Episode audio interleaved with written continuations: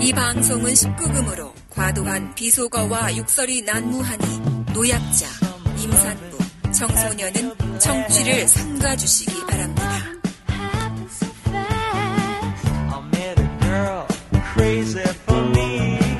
네, 아, 여러분 반갑습니다. 아, 오늘도 그 여름 휴가 기간임에도 불구하고 이 더운 날 많이 찾아주셔서 감사하게 여기고 우리가 저번 주에 에, 오늘 홍종학 의원이 오신다고 예고를 했지 않습니까? 예고를 했었죠. 그래서 홍종학 의원이 뭘 보고 싶으신 분들 많이 오라고 했는데 지금 홍종학 좀 아, 왔어요. 앉아 계셔요. 근데 아무도 몰라.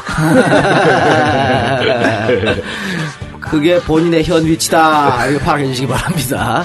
그러니까 홍 의원은 이따가 예, 또 우리 저 설레발 치는 거 끝나고 모시는 걸로 하고요. 저 국회의원이 옆에 앉아 있으면 뭐 마음대로 말을 못해. 그래서 좀 빼고 우리끼리 하는 걸로. 자, 그럼 시작하도록 하겠습니다. 이 박사 이 작가 이제 그 151번째 이야기 시작하겠습니다.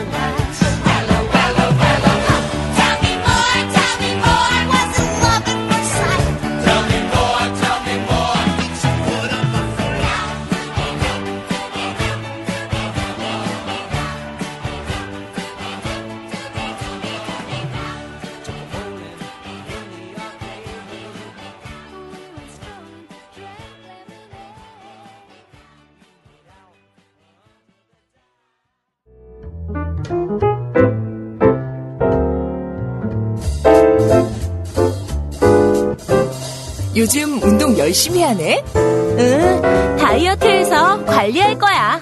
체중계는 샀어? 체중계? 집에 다 있잖아.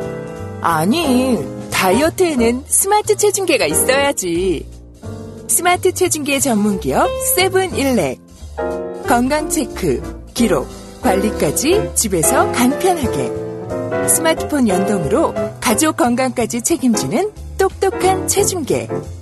모바일 헬스케어의 시작 세븐일렉 지금 검색창에서 세븐일렉 스마트 체중계 하세요.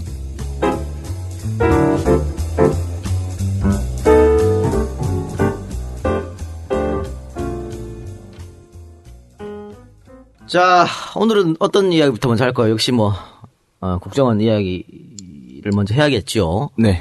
지난 시간에 우리가 프로파일러 배상훈 씨를 모시고 이야기를 했었는데, 뭐, 여러 의혹들에 관한, 뭐, 그런 이야기를 했습니다. 뭐, 풀, 풀릴 수가 없지, 사실은. 그렇죠. 어, 인가장이 다 안고 가버렸는데, 뭐, 풀릴 수가 있겠습니까? 그러나 계속해서 의문점은 드는 것은 어쩔 수 없다. 가장 고루하고 치사한 방법으로 마무리를 해버렸네요. 어, 꼬리 자르기죠. 예. 개인의 일탈. 개인의 일탈이 아마 2015년도, 2014년도, 그러니까 박근혜 정권 들어서 가장 유행한 게 개인의 개인의 일탈이 일탈. 아닐까 싶어요. 기억, 기억하시겠지만, 최동욱 총장 사찰 때. 예. 그때 청와대 애들이 사찰했잖아! 했지. 국정원에 뭐 바- 받아가지고. 뭐 국정원에서 받았다 확실히 모르겠습니다만. 했잖아. 그래서 조선일보에 주고 했잖아. 줬잖아. 그때 뭐라 했어요? 아, 그거 청와대의 개인적 일탈이다. 몇 명의. 이랬죠? 그랬었고, 또 뭡니까? 정의의 문건 유출됐을 때. 청와대 내부, 경찰 몇 명이 개인적 일탈로 그랬다. 그건 덮었죠? 또, 그 전에 국정원 댓글 사건, 또, 사이버 사령부 댓글 사건도 개인적 일탈이다. 일탈.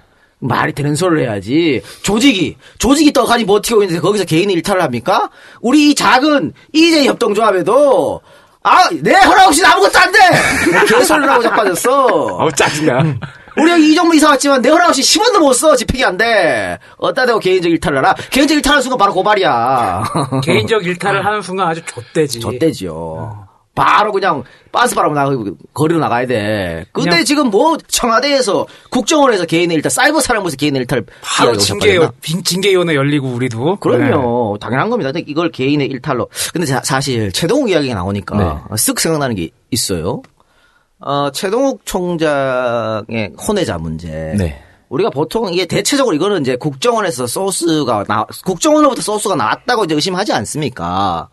근데 국정원이 그럼 어떻게 알았을까? 최 총장을 씨발 존나 미행했나? 어?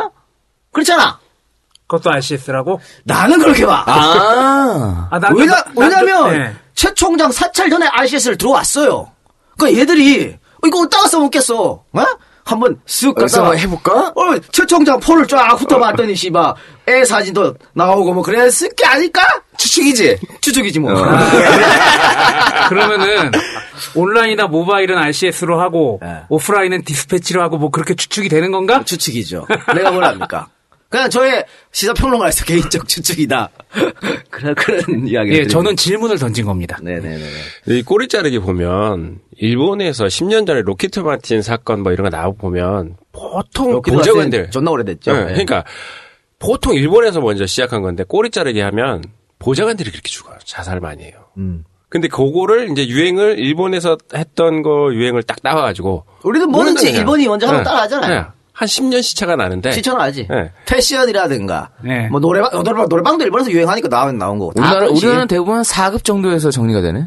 뭔 사그? 아, 이거 죽는 사람들이. 그래요? 거 뭐, 저번 어디에요? 그때 정윤의 문건도 보니까는 경찰도. 예, 사- 어, 아마 다그 그거 급이에요. 중, 중간 단계잖아. 네. 그러니까 지금 국정원이 말바꾸기를 한 거죠. 원래는 이, 이 임과장이, 죽은 임과장이, 에, 기술자다. 그랬잖아. 네. 처음엔 그렇게 얘기했죠. 지금은 책임자라 그러잖아요. 요원이라고 그러고 요- 그러니까 네가 다 떠맡아.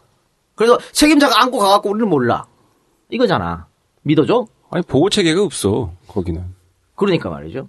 또 지금 국정원에서 51개 파일, 그러니까 임과장이 삭제한 파일 복구했다. 네. 라고 얘기하는 건데. 뭐 뭘 얼만큼 어떻게 복구했는지 우리가 어떻게 알아? 모르죠. 저번 주에 언급한 것처럼 임 과장이 어 문제가 전혀 없었으면 왜 이걸로 자살을 하냐 말이야. 에? 문제가 있었으니까 삭제하고 자살했을 거 아니에요? 그런데 삭제 파일에 전혀 문제가 없다. 구체적인 내용은 말 못하겠다. 믿어달라.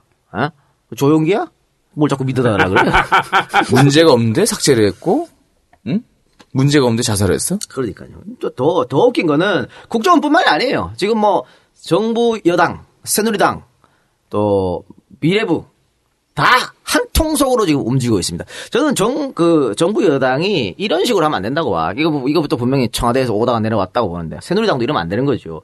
새누리당이 과거에, 과거에 어떻게 했는데, 김대중 정부 때 도청, 노무현 정부 때 도청 사건 터졌을 때 어떻게 했습니까? 개같이 날쳤잖아. 개처럼 날뛰어놓고 이제 와가지고 아니 국가안보상 그럴 수도 있다니 에? 그게 말이 됩니까? 국정원이 신뢰를 다시 얻을 수 있게끔 국정원 스스로가 보여줘야 된다고 그렇게 얘기를 해놓고서 근데 지금은 누가 믿겠냐고. 국정원 대변인 노릇을 하고 있는 거잖아요. 그 최양희 미래부 장관이 그 어? RCS 프로그램 네. 그걸 갖다가 소프트웨어니까 감청 설비 장비가 아니다. 아주 대단한 해석을 술은 하셨어요. 먹었지만 음주는 아니다. 뭐 이 계속 그런 그런 변명이잖아. 이 미래부에서 하는 일이 뭡니까? 스파이웨어 발견되고 감청이 하면 이걸 막아주라고 씨발 거기다 장을 앉혀놨더니 말이지. 돈 주고 말이야. 네. 월급 주고. 그래놨더니 이거 이 따위 짓 하고 자빠졌으니 뭔? 아, 그러니까 녹음 테이프, 녹음기나 레코더나 그런 게 아니면은 도청장치라고 볼 수 없다. 그 그런 논리네. 어? 21세기에 IT 선진 국가에서 이것도 그 미래부 장관이 아, 정치인 출신도 아유. 아니고 말이야. 기업인 출신이에요. 그런 사람 많잖아는데 이렇게 대통령한테 충성만 다하려고 자존심이 없는 사람인지 뭔지 정말 너무, 너무 안타깝습니다. 아무튼 이 문제는 앞으로도 계속 뭐 새정치 민주연합도 마찬가지고 야당 당연한 거고 다른 야당도 마찬가지고 계속해서 여론도 계속 움직여져야 되고 여론의 힘을 받쳐줘야 되는 거거든요. 지금 조중동을 포함한 보수 언론 같은 경우에는 계속 보도 안 하다가 어? 그 국정원 해명할 때부터 약간 보도하더니 사람 죽고 나서 마구잡이로 이제 보도를 막 쏟아내는 거죠. 정리 다 해서 나오잖아. 그러니까 죽은 거는 야당이 몰아붙여서 그런 것이다. 이걸로 지금 물타기를 하려 그러는 거잖아. 와 얘네들 수법은 말이죠. 예나 지금이나 꼬리 자르기, 물타기 이거 아니 야당이 몰아붙인 거는 그 요원이 돌아가신 다음에 몰아붙이기 시작한 거 아니에요? 아 그때만 뭐 한- 걔네들이 그냥 하는 던지는 말이지 뭐. 아니. 야당이 그 전에 그 양반이 책임자인지도 몰랐는데 뭔 소리야? 너무 답답합니다 지금. 이런 와중에 에, 우리 저 여당 대표께서는 미국으로 날아가셔가지고 아니 비행기 왜 비행기 타고 가나? 무릎 꿇고 기어가지 그랬어. 어? 태평양을 씨발 무릎 꿇고 기어가지 왜 비행기를 타고 가? 천조국 가시는 길 아니, 아니야. 어? 무조건의 가사 나오잖아요. 태평양을 건너, 어. 태평양 건너, 대서양을 건너, 이- 인도양을 건너서라도 무조건 달려간 거 아니야. 태평양 건너갔어야지 하와이까지. 4대도 이런 4대가 없다. 저는 뭐 그런 생각이 들어요. 중국 버리고 미국에 이제 절한 거죠? 그래 그런 얘기를 왜 하냐고. 아, 지가 뭔데 가서 그따위 얘기를 하고 자빠졌어요. 아, 대통령이 박근혜가 얼마나 중국에다 공을 들여놨는데. 존나 매기는 거 아니야. 한마디로 그냥 잠재워버렸네. 야. 이거 외교 줄타기가 뭔지도 모르고요. 사실은 나는 왜 김무성 대표 그 중국보다 미국 발언이 문제냐면 이 양반이 정말 자기가 외교가 중요하고 미국과의 관계가 중요하고 미국하고 일본은 존나 친한데 우리는 소외될 것 같고 그래서 이 발언을 한 게 아니라니까. 이건 뭐야? 대권. 그렇지. 국내용이에요. 국내용 메시지. 그러니까 보수층 집결. 그치. 그 집토끼 이- 잡기. 그렇지. 이말 하- 집토끼와 나를 지지하라. 그러니까 이 말 하면서 그 뭐 교민 모임에 뭐 좌파 어쩌고 저쩌고 얘기했잖아요. 네. 이거 다 뭐야? 다 집토끼 잡으려고 보수 결집하려고 이런 거거든. 근데 정부 여당 새누리당 대표가 이렇게 하면 안 되는 거야. 기본 기초도 모르고 지금 아무 가서는 막 쳐죽기고 있는 아니. 하는 건 좋아. 하는 건 좋은데 최소한 자기 위에 대통령이 무슨 말하고 다녔는지는 체크를 했어야지. 여기서 또 제가 볼 때 드러난 게 김무성은 역시 대통령감이 아니다. 어떻게 이런 발언을 할 수 있어? 외교에 대해서는 신중하게 접근을 하는 게 국가 지도자로서의 기본 상식이잖아요. 그렇죠. 그러니까 국가 지도자로서의 기본 개념이 안 되는 거예요. 그러니까 무조건 내 인기를 얻기 위해서 내가 대권에 한발 앞서가기 위해서 이런 발언 오바의 발언을 했는데요. 더 웃긴 발언은 뭡니까? 미국 전투기 사주겠다. F22? 네가 뭔데? 야, 네가 뭐냐? 네 돈으로 사, 네 돈으로. 네가 뭔데? 네가 뭔데? 미국 전투기를 샀다 말아요. 그래 전용기 F-22를 타고 다니세요. 여당 대표로서. 아, 여당 대표가 비행기도 살 수 있는 권한이 있나 모르겠네. 아니, 그럴 거면은 뭐, 부서를 뭐하러 만들어? 그러니까. 그리고 요, 이거, 단독, 저, 저것도 아니고, 여러 나라에서 입찰해가지고 공개 입찰, 경쟁 입찰 벌이는 건데, 왜 지가 지 마음대로 미국 비행기 산다 그래? 참 답답한 양반이네, 이 양반. 야. 그냥 자기 CD를 사가지고. 저기 수원 수원 쪽에다 하나 세워놔요 그냥. 그러니까 저번에 또 한번 말실수했죠. 북한의 핵, 핵을 인정 어쩌고 어쩌고 우리 정부랑 전혀 배치되는 말을 했잖아요. 연속적으로 지금 말 실수를 하는 건데 이 말 실수가 나는 의도적인 것이 아닐까 싶은 거야. 일부러? 일부러 국내용 이제 이걸로 하기 위해서 어? 저라는 것도 마찬가지지. 어버이날도 좋아하잖아. 존나 어. 존나 독한 퍼포먼스. 아니 여당 대표가 이런 식으로 발언을 하면은 대한민국의 위상이 어떻게 되는 거야? 아, 저 나라는 여당 대표가 저렇게 한마디 하면은 공개 입찰이고 나발이고 그냥 대, 저기 전투기 구매 결정되고 그런 거 아니야? 라고 보일 수도 있고 그리고 저런 거 같은 경우에는 계속 얘기 나오는 게 과공 비례잖아요. 예. 그 공경함이 과하면은 예의가 아니다라는 얘기 그 사자성어 굉장히 많이 나오던데 결국엔 뭐 과공 비례지 조선 시대에 그 왜 광해 영화 광해 나오는 그 대사가 생각나는 거죠. 명나라에 비는 것처럼. 어, 민초는 짓밟히건 말건 간에 4대 예를 다하는 게 사 저기 제후국으로서의 도리다. 뭐 그 대사 유명하잖아요. 그걸 딱 보여주는 거지 뭐. 미국 가신 김에 눌러 사시기 바랍니다. 적극 추천해드리겠습니다. 음. 괜찮지 않나? 미국에서 미국에서 별로 안 좋아할 것 같은데. 아니 뭐, 뭐 돈도 많은데 미국에서 그 사시라 그래. 근데 김무성 대표가 누나랑 사이가 별로 안 좋은가 봐. 이번에 그 사면 얘기 나오는데 누나도 사면 대상자 중에 리스트에 올라 있던데 용문학원 뭐 이사장인가? 그 자꾸 이렇게 뻘소리하고 다니면 사면 안 시켜줄 것 같은데 어? 왜 그러지? 모르지 뭐. 생각이 있겠죠. 아, 자기가 대통령에서 해줄란 모양이다만. 그러나, 어, 김무성 대표는 대통령이 될 수도 없고 되지도 않는다라는 말씀을 드리겠습니다. 대통령 후보로 선출만 돼봐라. 내가 사돈의 팔촌까지 다 파주겠어. 에이 그래도 꿈꾸는 것까지는 개인의 자유니까. 아, 꿈을, 나도 꿨구먼! 30년 내가 대권 플랜 착착 지나가고 있지 아니 않습니까? 꿈 꿈을 꾸시라 그래. 제가 한 어, 30년 대권 플랜 28단계가 있는데, 어. 한 5단계 완성됐어.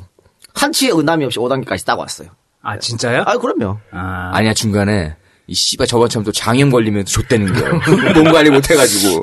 야, RCS를 무시하지 마. 너 RCS에 내 떨고 있었잖아. 씨발 칩을 걷다 꼽았을지도 모르는데 장현보다 더 무서운 건 강용석 같은 사건이 일어날까봐 이제 무서 그게 제일 무서운 거야. 나는 그 강용석처럼 뻔뻔하지가 못하거든. 우리는 그런 사건 터진 바로 다 물러나. 자숙하고 시골로 어. 내려가. 어? 강용석은 뻔뻔하게 지금 방송하고 있잖아. 아니 녹화분인 것 같던데? 아니 녹화, 아니 이번에 또저저 참여했대요. 참여했대요? 그 사건 터지고 나서 참여했다 어. 그러더라고. 뭐 공개 발언 한 것 같던데. 뭐 아니 제가- 지금 또 기자를 고소했어. 기자를 어, 허위사실 유포로 고소한 거 아니고요. 명예훼손으로. 그, 그 얘기인 즉슨? 허위 사실이 아니다. 아, 그렇게 한 거는 맞는데 그걸 공무원이 몰라. 아이, 내가 아. 어떻게 알아. 법조 전문가인 본인이 알아서 했겠지. 그래서 그 제가 이번에 뭐 어, 아궁이 나가서 네. 강용석 얘기를 했어요. 근데 쫙 그 작가들이 좀 조심해서 얘기해달라 그러더라고. 강용석 얘기를. 아니, 왜? 아 고소 왕이니까. 어. 어, 그래서 내가 그랬지. 나는 고소 당해도 된다. 내 거 편집하지 마라. 그리고 옆에서 나 놀래더라고. 왜, 왜? 나는 고소 당하기를 원하니까요. 어. 제발 좀 나한테 고소를 좀 해라. 어, 강영석 씨 여기 존나게 원하는 새끼가 아, 하나 하세요, 있어요. 하세요. 내가 저번, 저번 주에도 은근슬쩍 꺼냈잖아. 그러면 안 된다고. 당신 그런 거 많이, 많이 본 증언자가 있다고. 내가 말했잖아. 나한테 하라니까. 아니, 그게 누군데, 그게? 법정에서 밝히겠습니다. 아, 굉장히 루틴한 멘트인데 모든 거는 법정에서 밝히겠습니다. 나 보고 배웠어. 새누리당 애들이 하는 거 보고 배웠습니다. 그렇게 네. 하도록 하겠습니다. 제가 그 강용석 전 의원이 대처를 잘못했다 그런 얘기 했잖아요. 네. 그러니까 대처는 사실 어, 황교안처럼 해야 되는 거거든. 뭐 왔을 때 처음에 나 그냥 딱 청, 저, 까고. 청문회 가서 어. 밝히겠습니다. 아무 말도 안 하잖아. 청문회 가서 안 밝히잖아. 근데 그렇게 하는 거야. 됐지? 네. 아, 그런 걸 내가 배웠기 때문에 앞으로 그렇게 하겠다는 말씀드리고. 자, 다른 음, 것도 뭐 있을까요? 어, 메르스가 종식됐다는 선언이 있었는데 네. 이게 WHO에서 기준으로 정한 것보다 좀 이르다는 얘기가 좀 나오고 있어요. 근데 뭐 저는 메르스 종식을 에, 조금 이르게 할 수도 있다고 봐요. 근데 그 메르스 사태 때문에 그 국내 내수가 경기가 어, 워낙 안좀 좋으니까 안 좋으니까. 그럴 수 있다고 봐. 보는데 책임진 사람 어디 갔어? 아무도 없잖아. 책임진 사람 있어야 될 거 아니야. 뭐 형표형 자른다는 얘기가 살라. 잘라야지 그러면 지금 뭐 하는 짓거리야? 그리고 대통령한테 사과 요구했어요. 대통령 뭐라 그랬습니까? 아직 메르스 여파가 한참이고 어쩌고 저쩌고 해서 메르스가 종식되면 그때 뭐 얘기했잖아. 어. 종식됐어. 사과해야지 네. 그럼 대통령이. 어. 또 은근슬쩍 씨발 빵구다 입고 앉아가지고 또 그냥 넘어가려고. 아, 휴가 갔잖아. 아니, 휴가 휴가, 휴가를 뭘. 냈지. 휴가를 내고. 잊어버렸어. 잊어버린 거야. 휴가를 내고 청와대에 박히셨지. 음. 그러니까 아니 뭐 저, 대, 통령이 뭐 휴가 뭐 가는 건 갈 수도 있다고 봐. 아 가야지. 가야지. 어, 다른 나라에 비하면 또 뭐 그렇잖아. 사실 뭐 휴가 문제는 김대중 노무현 대통령이 제일 불쌍하지. 휴가 뭐못 휴가 가고. 가려면 뭐 터져가지고 한 번. 그러니까 김대중 대통령 두 번이 갔고 노무현 대통령 한 번밖에 못 갔어요. 5년 내내. 그나마 휴가지도 반납해서 청남대. 그러니까 그러니까 작왜이 작년에도 대통령이 휴가를 안 갔거든요. 네. 그러니까 재작년에 이제 같이 저기 저도 저도 같이 저도 예. 저도 갔는데 거기가 사실은요. 어, 원래 박정희 때 예. 만든 별장이잖아요. 예, 맞아요. 별장. 그런데 전두환이가 대통령 되고 나서 청남대를 만들어가지고 이 거의 사용을 안 했다고 이제 이 사용 안 하고 이제 청남대를 계속 썼었는데 노무현 대통령 때까지 썼죠. 근데 그렇죠. 노무현 대통령이 한 번 쓰고 이제 국민에게 공개했죠. 반납하고 돌려준 거 아니야. 그러면 지금 이 저도 난 여기도 국민들에게 돌려줘야 된다고 봐. 지금 이 저도가 어떻게 돼 있냐면요. 예, 바- 예, 이명박도 여기를 이용했었는데 해군이 걸려야죠. 해군이 관리합니다. 그러면 평상시 여름에는 어떻게 되냐? 여름에 휴양 시절이 있잖아 여기 안에 있, 있다고. 어. 어. 있는데 여기 지금 누가 쓰냐? 해군 군인, 해군 장교들, 아. 해군 장교들의 가족들의 휴양을 줄였어요. 민간인이 접근을 못해 여기에. 여 저 거제도에서 배 타고 2, 3분이면 가는 곳이거든요. 못 가게 했어. 지금이 어떤 시대인데 씨야 왜 대한민국 대한민국 국민이 못 가는 데가 있어? 독도도 가는 막 판국에. 그러니까 말이야. 이거 돌려줘야 된다고 저는 그렇게 생각합니다. 어. 아직 안 돌려주고 있다. 여기 좋아요. 근데 박근혜 대통령이 저도 간 건, 어, 이해는 해요. 아빠랑 어렸을 때 추억이 있잖아요. 아니 뭐 그건 뭐 갈 수도 있는 거지. 다만 하여튼 메르스 얘기하다가 이렇게 나왔습니다만 메르스 사태에 대해서 박 대통령이 책임 있는 사과를 해야 된다. 어쨌든 정부의 실수라는 것은 모든 사람이 인정하는 거고 청와대에서 인정했잖아요. 그러니까 누구도 얘기를 안 해. 아무도 얘기를 안 해. 이게 그냥 넘어가려고 하는 이 스- 어떤 사태가 벌어지면 책임지는 사람이 없기 때문에 항상 공무원들이 복지부동하는 거거든요. 확실하게 신상 필벌 확실하게 해야 된다. 그런 의미에서 대통령은 반드시 사과를 해야 된다라는 생각이 있습니다. 메르스 종식이 중요한 게 아니고 메르스 종식과 더불어 사과를 하셔라. 이런 어, 주문을 드리고 또 혹시 뭐가 있습니까? 확실히 요새 EJ의 저주라는 말이 삼성병원 한번 줬댔잖아. 네. 예. 롯데도 왕자 일어나도 EJ 10회 롯데 특집. 네. 어, 이제 저주. 저희 계속 내리고 있습니다. 이제 저주. 홍준표 특집, 홍준표 박살 났지요? 예. 이제 한번 나타난 사람들은 거의 저주를 받았다. 이런 말씀을 드리겠는데, 어, 롯데가 지금 왕자의 난을 겪고 있습니다. 이제, 그, 야, 이런 거 보면 돈이 무슨 소용일까 싶어요. 사실 신격호 회장 같으면, 야, 지금 1세대가 유일할걸? 야, 그 표현은 씨 무슨 왕자의 나이나 표현 나면 별로 마음에 안 드는데 호르 씹새끼들의 나이지. 뭐, 그렇게 표현하고. 너도 고소당하고 싶냐? 아니, 괜찮아 이런 건. 아, 이거는 윤종호 씨 개인의 생각이었어요. 예. 저 이재하고는 전혀 상관없는 이제 어, 윤 윤종호 씨 본인의 발언이었습니다. 그 롯데 그룹에서는 법적 조치를 꼭 취하시고 얘 털어봤자 100, 200 합의금도 내줄 수 없어요. 어쨌든 조치를 취하시기 바랍니다. 나, 나 같으면 이런 말도 가만히 못 있습니다.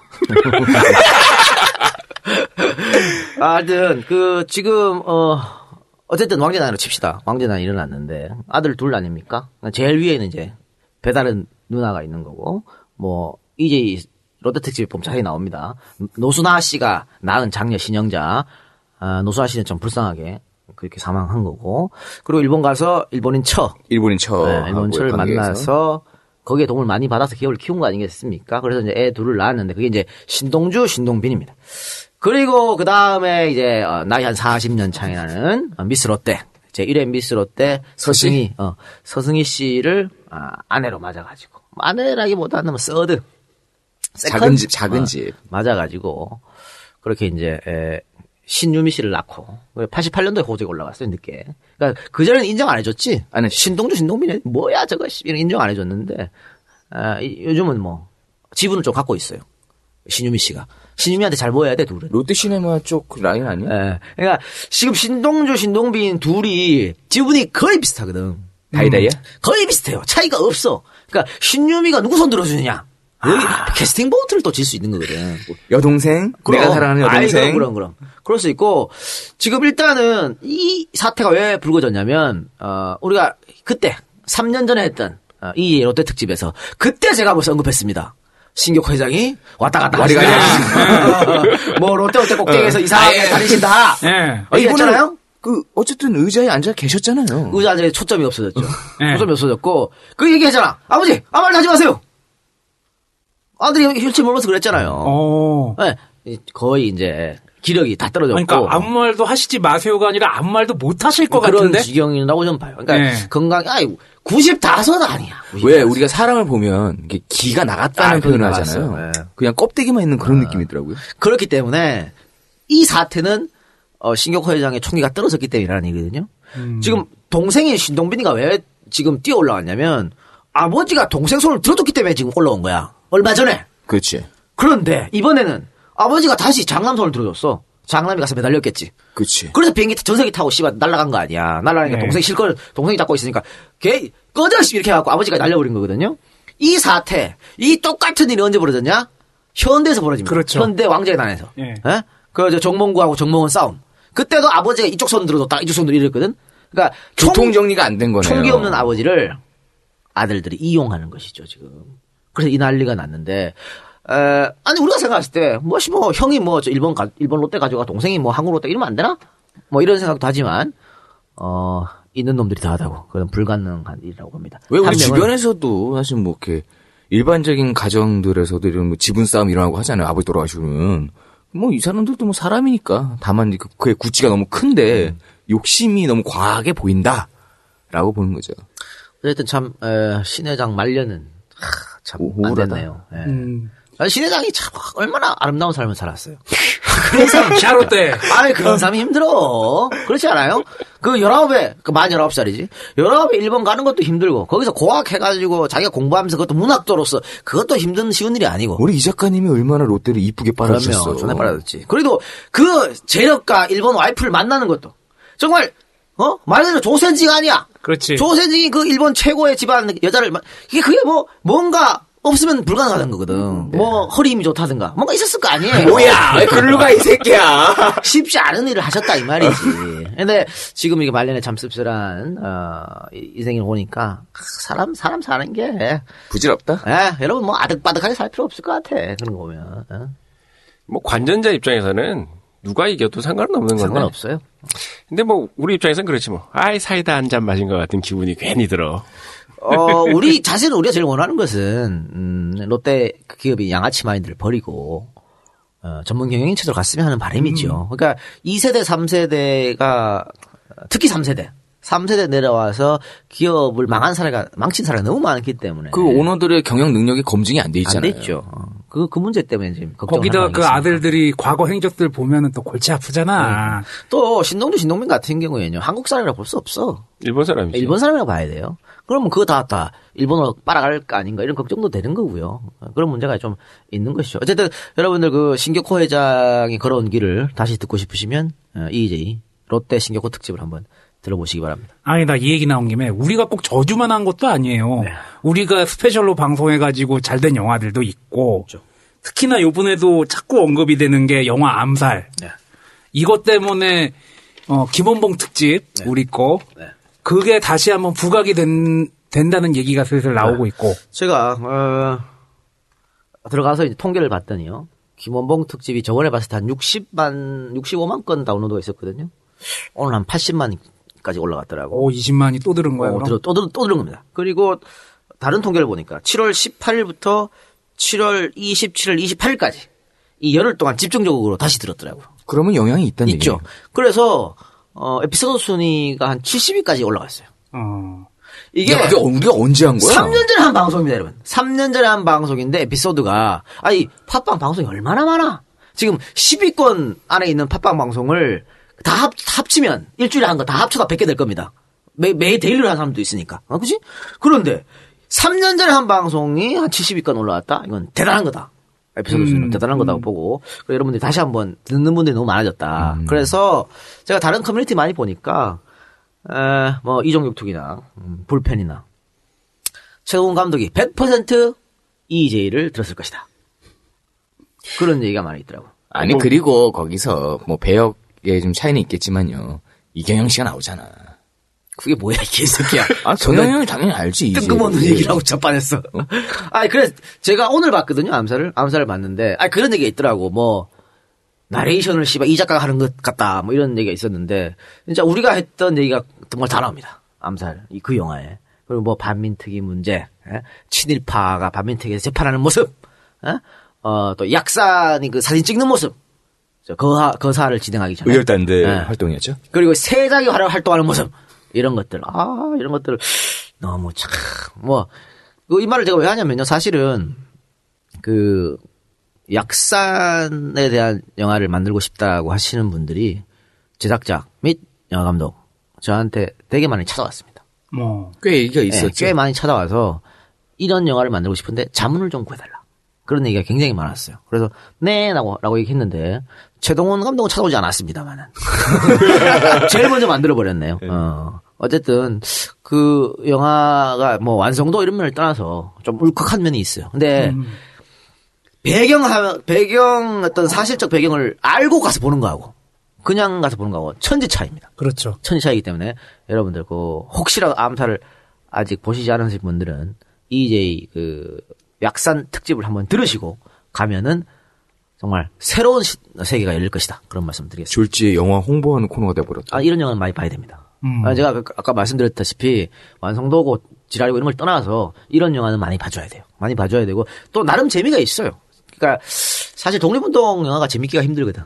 힘들죠. 옛날 네, 얘기기도 네. 하고. 근데 재밌어요. 그래서 저는 최동원 감독이 우리한테 던져주는 메시지가 있다고 봐. 그 메시지가 뭔지. 어, 그러니까 그 김구하고 약산이 그뭐 대화하는 장면이 해방 후 대방하는 대화하는 장면이 나오거든요. 우리도 뭐 잊혀지겠죠. 그런 얘기가 나오거든요. 근데 실제로 그렇지 않습니까? 야 스포일러 금지. 죄송합니다. 어쨌든 많이 많이 보시기 바랍니다. 야 근데 네. 흑금성하고 KCI 특집은 국정원에 대한 저주라고 볼 수 있을까?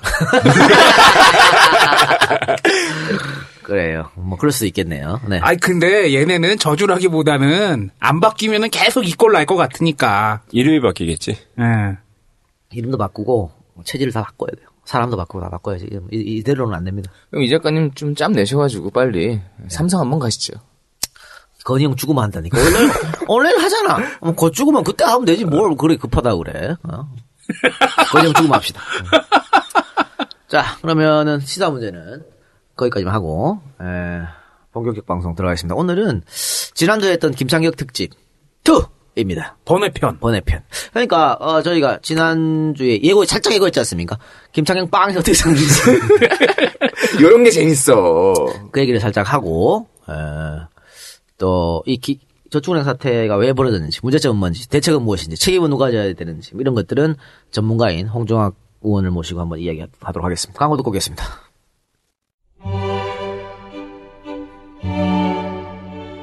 안녕하세요. 이재청 여러분. 인천에 사는 딸딸딸딸이 아빠 목조주택 HM 대표 목수 최현묵입니다. 저희 목조주택 HM은 탄탄한 기술력을 바탕으로 꼼꼼한 설계부터 정직한 시공까지 장사꾼이 아닌 목수의 장인 정신으로 완성도 있는 집을 지을 수 있도록 최선을 다하고 있습니다.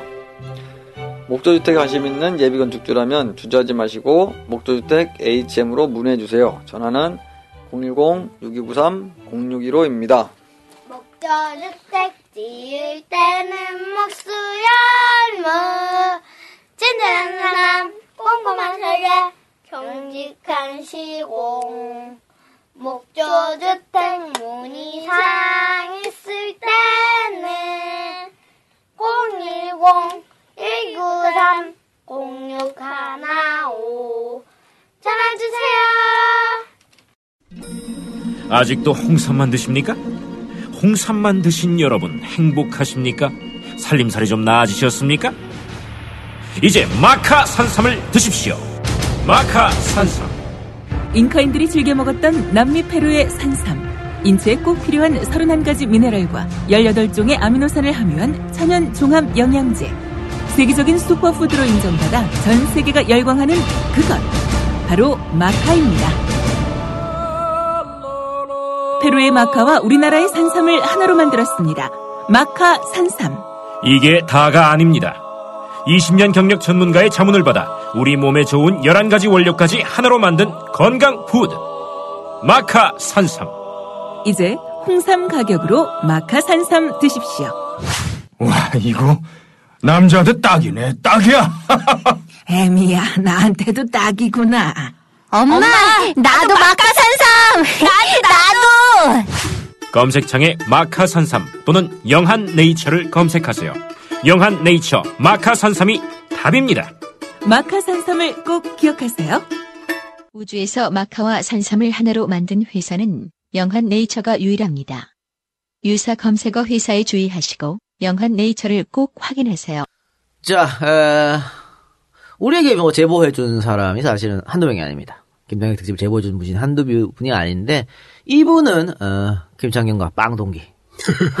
빵 동기께서, 어, 김창경의 빵 생활, 이제 소개를 해주는, 우리에게 자세히 알려주는. 그래서 우리 이종문 이사가 직접 가서 만나보고 왔으니까 한번 들어보도록 합시다.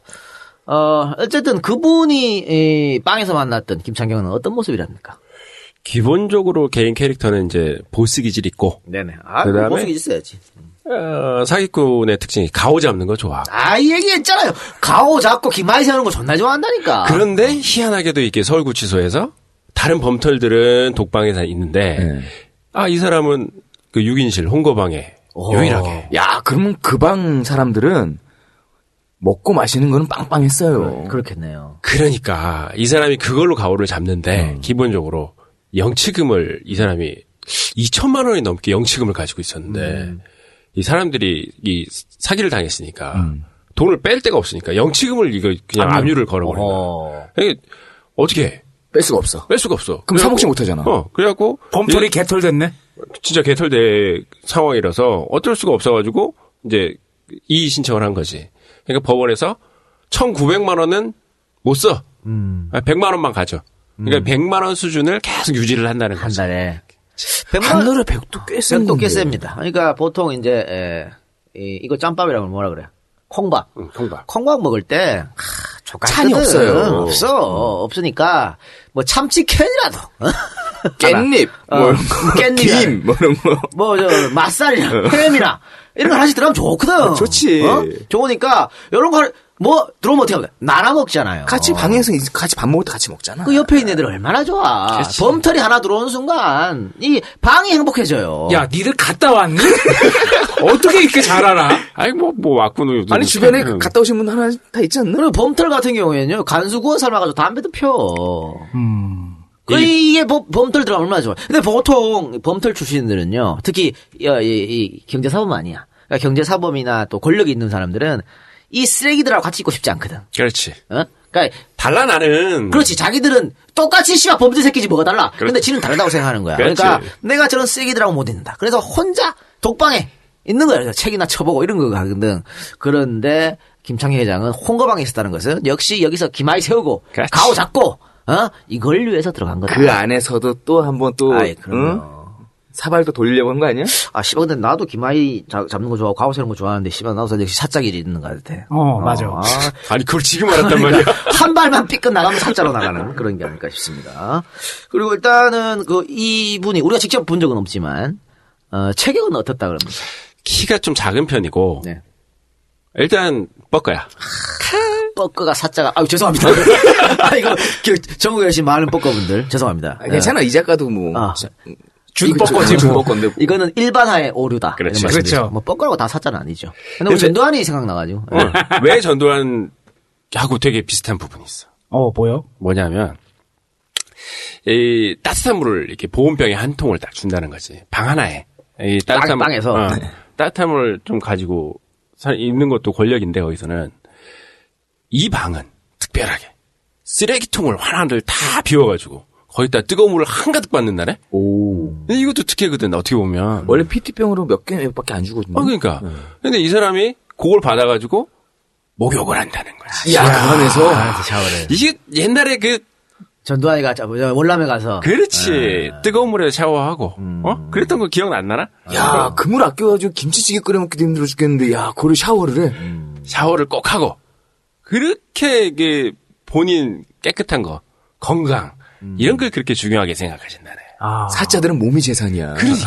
그러니까 이거 이것도 사실 어떻게 보면 특혜거든요.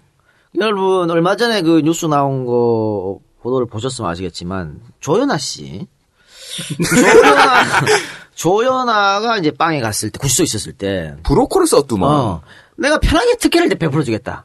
그러면서 브로커가 쓱 끼어드는 거 아니야? 그래가지고 저기 저 대한항공 간부하고 대- 이제 접촉을 한 거 아닙니까? 이번에 밝혀졌는데 그래서 이제 검찰이 수사를 하겠죠. 돈이 오고 갔는지 돈이 오고 갔으면 그 안에서 어떤 특혜를 받았는지 이제 간수들이랑 뭐 다 이제 조사를 하겠죠. 그런데 일단은 조연아 씨가 음, 변호사 접견을 하루 종일 썼다 그래. 그걸 네. 여기서는 뭐라고 얘기하냐면 집사 변호사. 집사 변호사. 이렇게 표현을 하는데 이 변호사랑 1대1로 만나고 그 수시로 만날 수 있고 그 시간에 제한이 없으니까 안에 있으면 너무 심심하니까 자꾸 집사 변호사를 고용해가지고 이제 부른다는 거지. 그리고 밖에서 이제 변호사 대기 접견실에서 만나가지고 계속 만나가지고 노트북 좀 보고. 까고 뭐 그런 거 하는 거예요. 근데 문제는 뭐냐면 이 변호사를 통해서 업무 지시를 내린다는 거지. 아, 많이 보인다. 어디서 많이 보던 패턴들인데? 그러니까 조연아가 그렇게 했다는 건데 이그 조연아가 서울구치소인가 아마 있었어요. 서, 부구치소인가 서울 서울. 서울입니까? 하여튼 잘 모르겠습니다. 하여튼 거기가 이 여자 그 죄수 그 접견실이 두 군데밖에 없대요. 근데 하나는 조연아가 독점했잖아.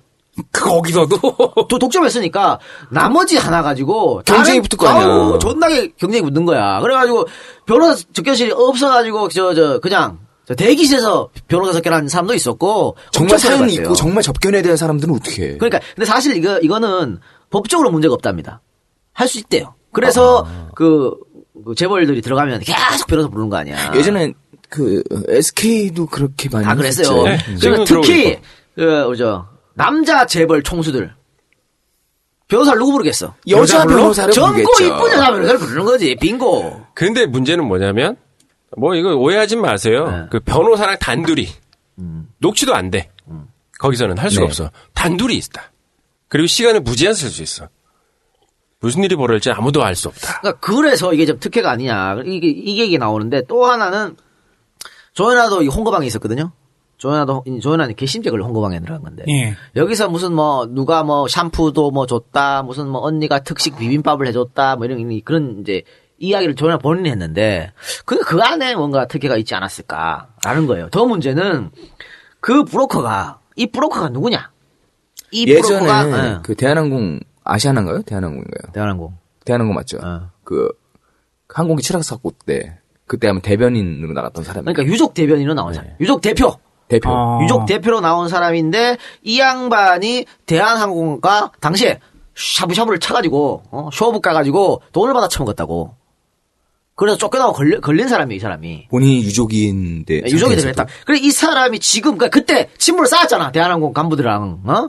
그래 지금 다시 슬쩍 가갖고 내가 브로커 역할 해줄 테니까 브로커에서 이게 조연을 편하게 해줄 테니까 어, 대한항공의 밑에 자회사에서 뭔가 하나 나한테 달라. 그러니까 영업권을 달라. 그, 그 딜을 한 거거든요. 그러니까 대한항공에서 뭐라 그러냐. 개인의 일탈이다. 아 여기도 뭘 씨발 정부에서 그러는데 뭐, 뭐 회사가 왜 못해? 따라쟁이. 하면 되지. 따라쟁이. 아니 같은. 이명박 된 오해. 박근혜 정부는 개인의 일탈. 그러니까 이 브로커랑 접촉한 그 임원, 그 사람이 개인 일탈이다 이렇게 하는 거야. 우리 대한항공 모른다. 이러고 하는데 개가 개 짜- 같은 말도 안 되는 소리죠. 접촉은 했다는 거 아니에요? 접촉은 이- 인정 인정한 겁니다. 그거는. 어. 그래서 이런 특혜 논란이 있는데 김창경 씨도 이런 특혜 받았을 받았을지 않았을까 하는 거죠. 지금 아까 그러니까 물통 현재 같은 것도 예, 있고. 어. 현재 실제로 이렇게 하고 있고 보면은 이제 검찰 수사를 빌미로 이제 나가가지고 검찰 수사를 받고 이러면서 이제 하루 종일 시간을 보내고 밖에서 보내고 들어오고 이런 경우가 있었고 뭐 집사 변호사는 당연히 있는 거고 그리고 남동생하고 조카가 아 조카가 아니다. 하여튼 친척들이 계속 이제 돌아가면서 돌아가면서 면회 신청을 하고, 하고. 뭐 이래 가지고 억바라지 하는 거죠. 그렇죠.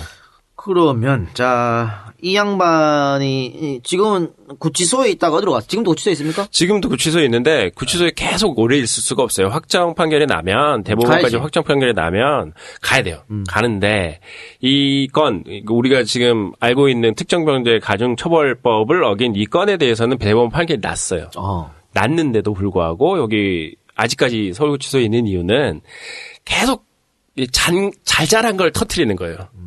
자잘한 걸 터트려서 아하. 계속 이제 구치소에 구치소에 있을 수 있는 어, 계류할 수 있도록. 예. 왜냐하면 서울구치소가 좋아. 다른 데보다 시설이 좋다는 거예요. 거기가 좋아요. 어?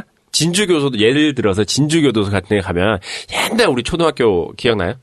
그 왜 왁스 이렇게 무, 문대 가지고 이렇게 바닥에 바닥 닦아야 되는 예. 그런 정도의 아주 수준의 교정 시설이라서 아, 한개 확 올라오겠는데. 춥고 덥고 네. 막 멀고 아주 진짜 있기 싫은데. 야, 진주 정말 멀죠. 예. 서울구치소는 예전에 저기 우리 금실이 언니 강금실 법무장관 이제 그때 아마 어, 그 그 전 그 전까지 빵이 시설이 안 좋지. 그렇죠. 그때 아마 그 지시로 싹 다 개비를 했어요. 시설이 좋습니다. 그리고 이거는 뭐 정확하게 어떤 맥락에서 그런 건지 모르겠지만 이 두 평 정도 크기예요 홍고방이. 근데 거기서 여섯 명이 지내야 돼요. 원래 규정은. 근데 이 방은 여섯 명을 가득 채운 적이 거의 없다. 병원으로 치면은 6인실에서 두세 명 쓰는 거랑 비슷한 거네. 아, 그렇죠. 뭐 여기서 한 보통 다섯 명 선을 유지하고 있다는데 이게 뭐 나름 교정 공무원들이 그렇게 불공정하게 하지는 않았을 거라고 생각을 하는데 계속 요런 걸 유지하고 있다. 그리고 뭐 구치소 안에 들어가면 필요한 게 많잖아요. 영치금으로 다 이걸 다 사야 되는데 이걸 이제 영치금을 많이 가지고 있으니까 같이 있는 그뭐 동료라고 해야 빵동기들. 되나? 어, 빵동기들한테 이걸 좀 쏘는. 그래서 야, 그건 후까지. 잡는. 네, 후까지 잡아요. 근데 여기 이제 보통 자기가 가지고 있을 수 있는 물건의 그 한도가 있거든요. 책 몇 권, 뭐 옷 몇 벌, 네. 그리고 뭐 이게 담요 몇 개. 근데 군대에서 내가 쓰던 매트리스 갖고 나오진 않잖아. 안 그러지. 그냥 같이 있다가 나 먼저 나오는 사람들이 있단 말이야. 근데 그 사람들이 뭐 자기 갖고 있던 물건 다 나눠주고 나오지 그냥 나오겠어? 그거 왜 들고 나와? 그러니까 뭐하러 들고 나와. 근데 이 여기 보면 털담요를 한 사람당 한 장씩 가질 수 있게 돼 있는데 이, 이 계속 쌓이는 거야. 김창영 씨 앞으로. 그래서 음. 한 세네 개가 돼서 이걸 이렇게 겹쳐놓고 침대처럼 이렇게 매트리스를 하면서 황제처럼. 근데 이 사람이 아까도 말씀드렸지만 너무 건강에 유의를 하시는 거야. 죄수복도 최고급으로 입었겠네. 그 죄수복도 등급이 있거든요. 근데 이분이 이걸 덮고 자고 뭐 깔고 자고 이런 건 되게 좋은데 아침에 일어나면 먼지가 너무 많이 나. 그렇지. 이 사람이 딱 아침에 일어나면 마스크를 딱 착용하고 화장실에 들어가서 안 나온다네. 청소 끝날 때까지. 청소 끝에 먼지가 가라앉을 때까지. 아하. 그럼 청소는 나머지 빵 동기들이 다 해줘. 당연히 그거 당연한 거고. 살, 어, 있을만 하겠네. 술 먹- 먹는 거 빼고. 그리고 또 건강을 끔찍하게 생각하는 사례 가지 알려줘봐요. 사람이 먹는 거에 가장 이게 민감하단 뭐, 말이에요. 뭐, 뭐, 건강에. 아니, 여기서는 뭐 운동 아니면 먹는 거지. 그렇죠. 명치고 저 새끼도 탈났잖아요. 그래서 근데 딱 보면은 이분이 이제 매일 한 5만 원 정도 어치 물품을 넣어주는 그 옥바라지 하시는 분들이 계신데 구운 계란이 들어온다는 거지. 아, 구운 계란. 음. 우리 뭐 삶은, 삶은 계란도 아니고, 어. 맥반석 구운. 계란. 야, 근데 요 구, 구운 계란을 탁 까가지고 흰자만 먹는다네. 아, 노른자는 콜레스테롤 때문에 그렇지. 안 드셔. 그렇지. 그거 못 먹어. 그거 사람 아니, 먹는 뭐? 아니야. 아, 노른자는 저, 개털들이 먹겠네. 그렇지. 그리고 이제 멸치조림 이런 거 들어오는데 네. 건강상 이 대가리랑 똥은 안 드셔 또. 아, 그럼 뭐만 드셔? 그러면 이제 빵동개들이 앉아가지고 옹기종기 앉아가지고 대가리랑 똥 따는 거야. 똥 따는 거. 환장하겠네, 야. 그래요. 그리고 저런 얘기도 있던데요. 뭐 사면을 노리고 있다는 얘기도 있던데 그건 뭔 말입니까? 그러니까 뭐 언제라도 사면이 되면 대상이 되 적용이 되면 몸이 안 좋은 분들이 또 먼저 우선순위를 그러니까 받기 이 때문에 사람은 지금 특정경제 가정처벌법으로 들어갔기 때문에 또 제 쥐이 안 좋잖아. 아, 뭐 거기 보면 몇 개가 걸려 있어요. 지금 죄지 죄값이 몇 개가 걸려 있는데 일반 사면은 힘들다고 보고. 예, 일반 사면 뭐 특별 사면을 지금 노리고 있을지도 모르지. 근데 몸이 안 좋으니까 이분이 몸이 안 좋아 보여야 이득이 생기는 부분이 되는 거죠. 예, 실제로는 뭐 이렇게 건강 관리를 그렇게 열심히 하시지만 구치소에서 보면 이분이 혈압과 당뇨를 지병으로 앓고 계시는 걸로 되어 있다네요. 그래서 매번 이제 약을 받으시는데 이 약이 그 구치소에 있는 비둘기들이 처먹는다네. 아, 아픈데 약을 받았으니까. 아니 약을 받으면 이제 뒤로 그냥 던지는 거지. 휙. 아. 그래서 뭐 이제 죄수들끼리 노력나물 한데 저 비둘기 새끼들 고혈압 약 많이 먹어서 죽을 거라고. 대단합니다.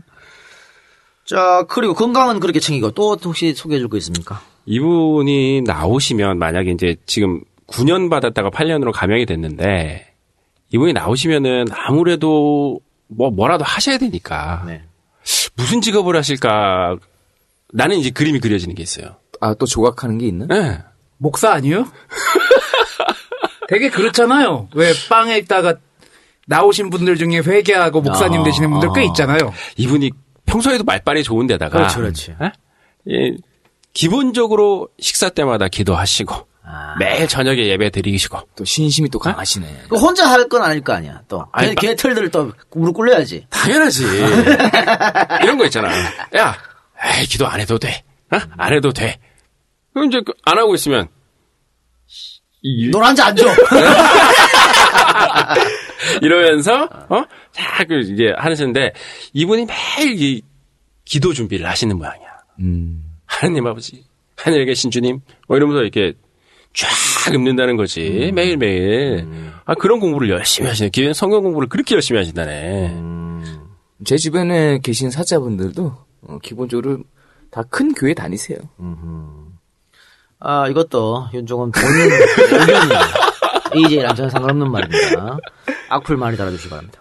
그래서 이분이 나오시면 아무래도 종교계로 좀 진출하지 않으실, 않으실까 이런 것도 있고 야, 신흥 종교가 또 한번 탄생할. 그럴 수도 아니 있어요. 또그 전에 또 인맥도 까라는 게 있잖아요. 네. 완전히 다 그다 붕괴되지 않았을 거 아니에요. 그럼요. 지금 뭐 옥바라지 하시는 분들이 줄을 섰대요.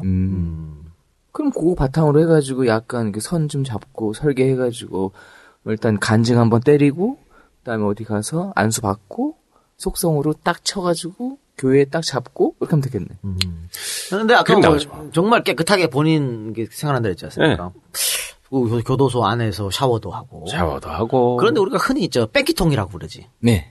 뺑기통 존나 더럽잖아, 거기. 그것도 저 홍거방이니까 독방 쓰면 또 달라요. 그렇지. 독방 쓰면 뭐 혼자 쓰니까 달, 상관없는데 이 홍거방에 있으면 씨발 저 새끼 똥 쌌는데 가서 또 똥 싸야 돼 그렇잖아. 그렇지. 또막 이게 좀 더러울 것 같은데 그거 어떻게 호- 그 홍거방을 쓰지? 그 화장실 이용 어떻게 하나? 그러니까 이분은 기본적으로 이제 뭐 식기를 대신 좀 씻어준다거나 뭐 이런 것들을 하는데 또 이 뺑기통 이런 데는 손 안 대시거든. 왜냐면 급이 다르다고 생각하니까. 혹시 설마 비대까지 만들어 쓰시는 거 아니야? 아 그런 건 아니지만 하여튼 요런 거지. 저 다들 앉아서 해요, 서서 싸요. 소변이요, 대변이요? 아니 보통 작은 거. 이 박사 앉아서 한다. 저 앉았어요. 예, 앉아서 하죠. 대부분 이 청소하기 귀찮으니까 앉아싸를 한대요. 아, 그 안에서. 예, 어. 앉아싸를 하는데 이분은 당당하게 서서 쌀을 혼자 어? 막 좌우로 뿌리고 막 씨, 혼자 천장에 좌우로 뿌리고 어? 이러고 야, 안에 뻐꾸들이 정력이 좋아. 아니 뭔 소리? 아, 진짜라니까? 이 작가 그거- 개인의? 의견이야.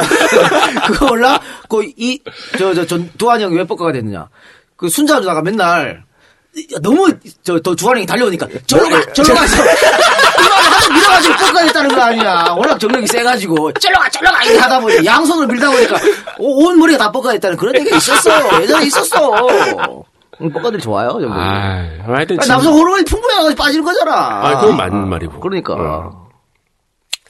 그래서 하여튼 이 김창경 회장이 이제 영치금으로 들어오는 걸로 물건을 많이 사니까 기본적으로 지급되는 물품들이 있단 말이에요. 뭐 우리 군대 생각하면 왜 치약으로 막 청소 많이 하잖아요. 네. 그러니까 치약 같은 거 그 원래 지급되는 걸로는 화장실 청소 같은 거 막 하고 그리고 자기네들 거는 이제 사서 쓴다고 하더라고. 야. 그 전문용어로 뭐라 그래? 치약 가지고 있어 청소하는 거. 군대에서 뭐라 그랬지? 믹싱하우스. 어, 미싱하우스. 와, 그거를 야 교도소 내에서. 아니 나도 집에서 저 치약 제일 싼 거 쓰는데.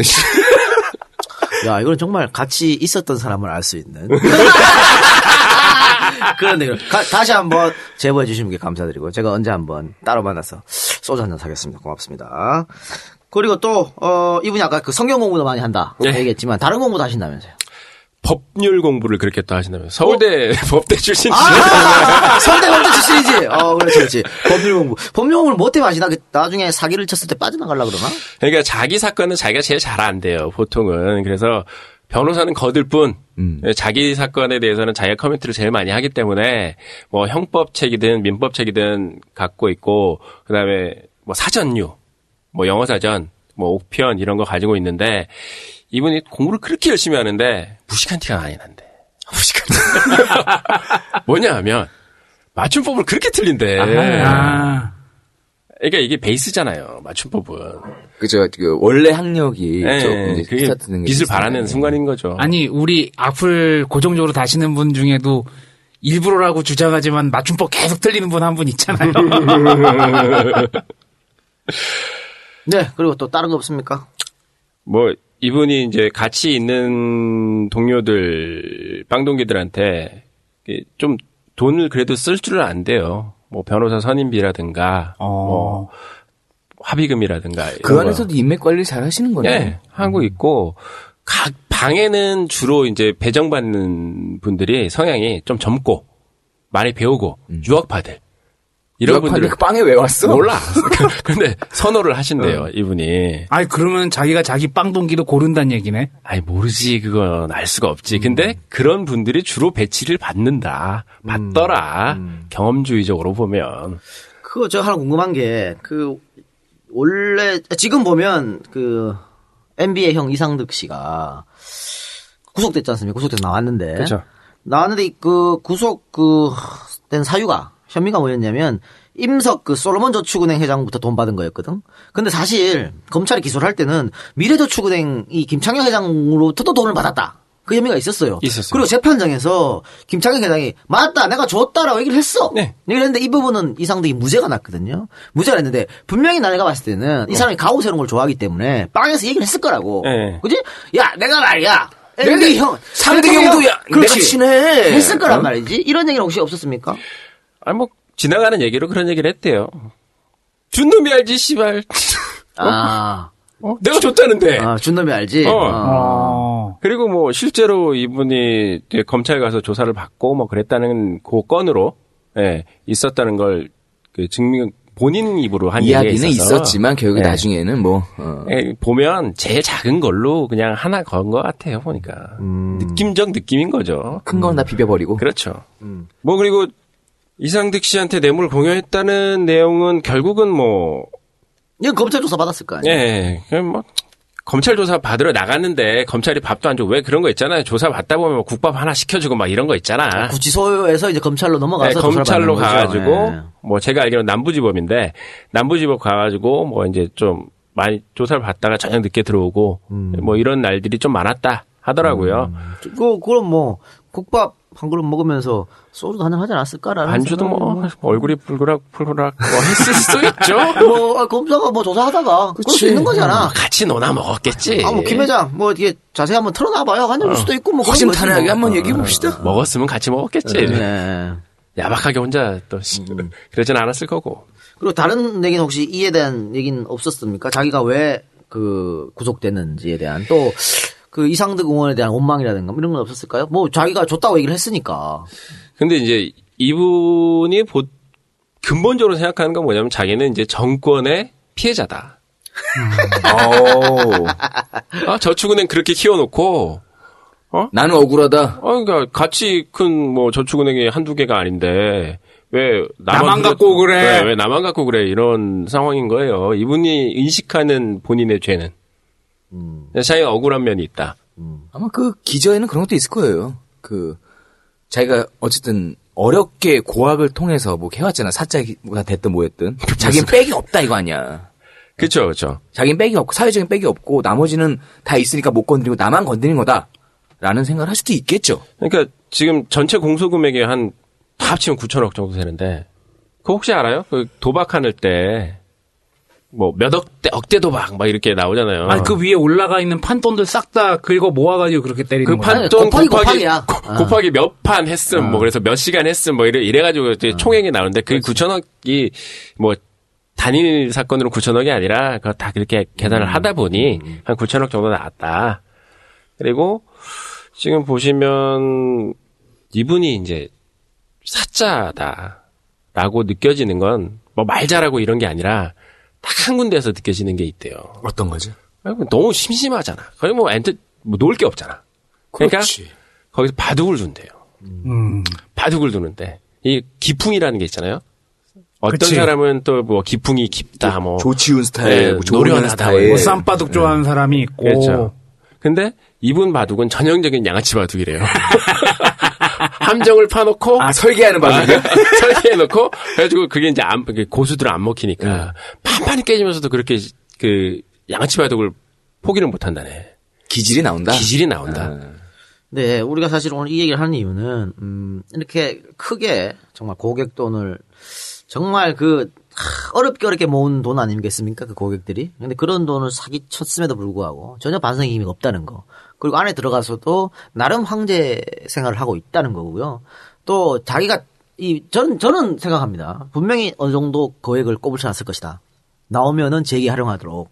그러니까 이분이 지금 그 우리한테 알려준 발언은 빵 안에서도 사업 계획서를 받고 있다 그래요.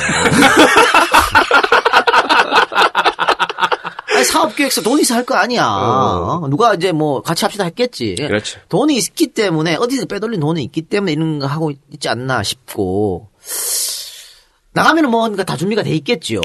뭐 지금 친동생이 뭐 두 번째 그러니까 김창경 씨가 제1 주주였고 제2 주주였던 그 친동생이 있어요. 이 친동생을 통해서 이제 밖에서 야 이런 거 한번 해봐라 저런 거 해봐 한번 해봐라라고 이제 안에서 받은 사업 계획서를 가지고 던진다고 그러더라고요. 그러니까 전혀 반성도 없고 이게 뭐 이게 뭐 이게 교정이 제대로 지금 되고 있는 거냐 하는 것이죠. 문제점이잖아.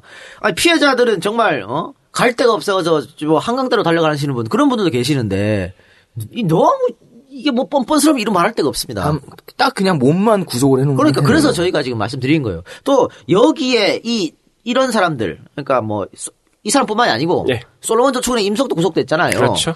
이런 사람들 또 저기 뭐저 주수도 같은 사람들 제유. 제유에 예. 또 이제 저 우리 우리 방송에서도 했습니다마는 저 미랑에서 중국으로 튀어가 죽었다고 얘기하는 조이팔이, 조이팔. 조이팔이나 이런 사람들 다 똑같은 사람이야. 그리고 또 그들을 관리 감독해야 할 새끼들이 관리 감독 안 하고 다 뇌물 받고 씨발 빼주고 엮여 있어. 그 안에 들어가서 지들이 이사하고 감사하고 지랄하고 누가 책임을 지냐고 아무도 책임 사람이 없어요. 이런 문제 때문에 답답하다고 얘기한 겁니다 지금.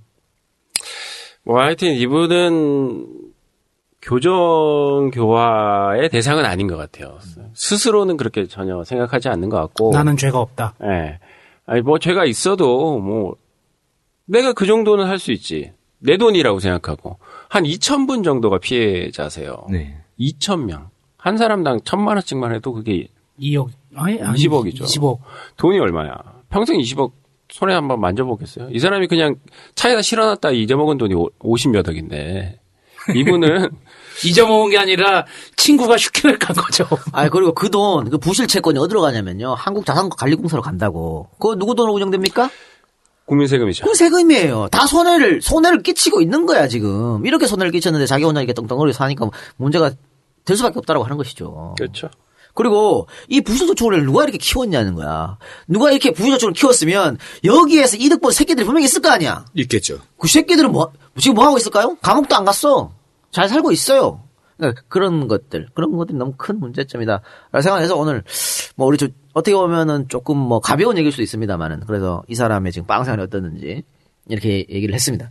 저 그러니까 대한민국 교정 제도 자체를 좀 다시 한번 생각해야 되지 않느냐. 어? 어, 전두환 노태우도 마찬가지잖아요. 들어가서 얼마나 편하게 있었어요. 어? 그때 집사 친구야. 변호사라는 게 처음 생겼어요. 전두환이 그랬잖아. 친구야, 네 방에는 계란 후라이 나오냐?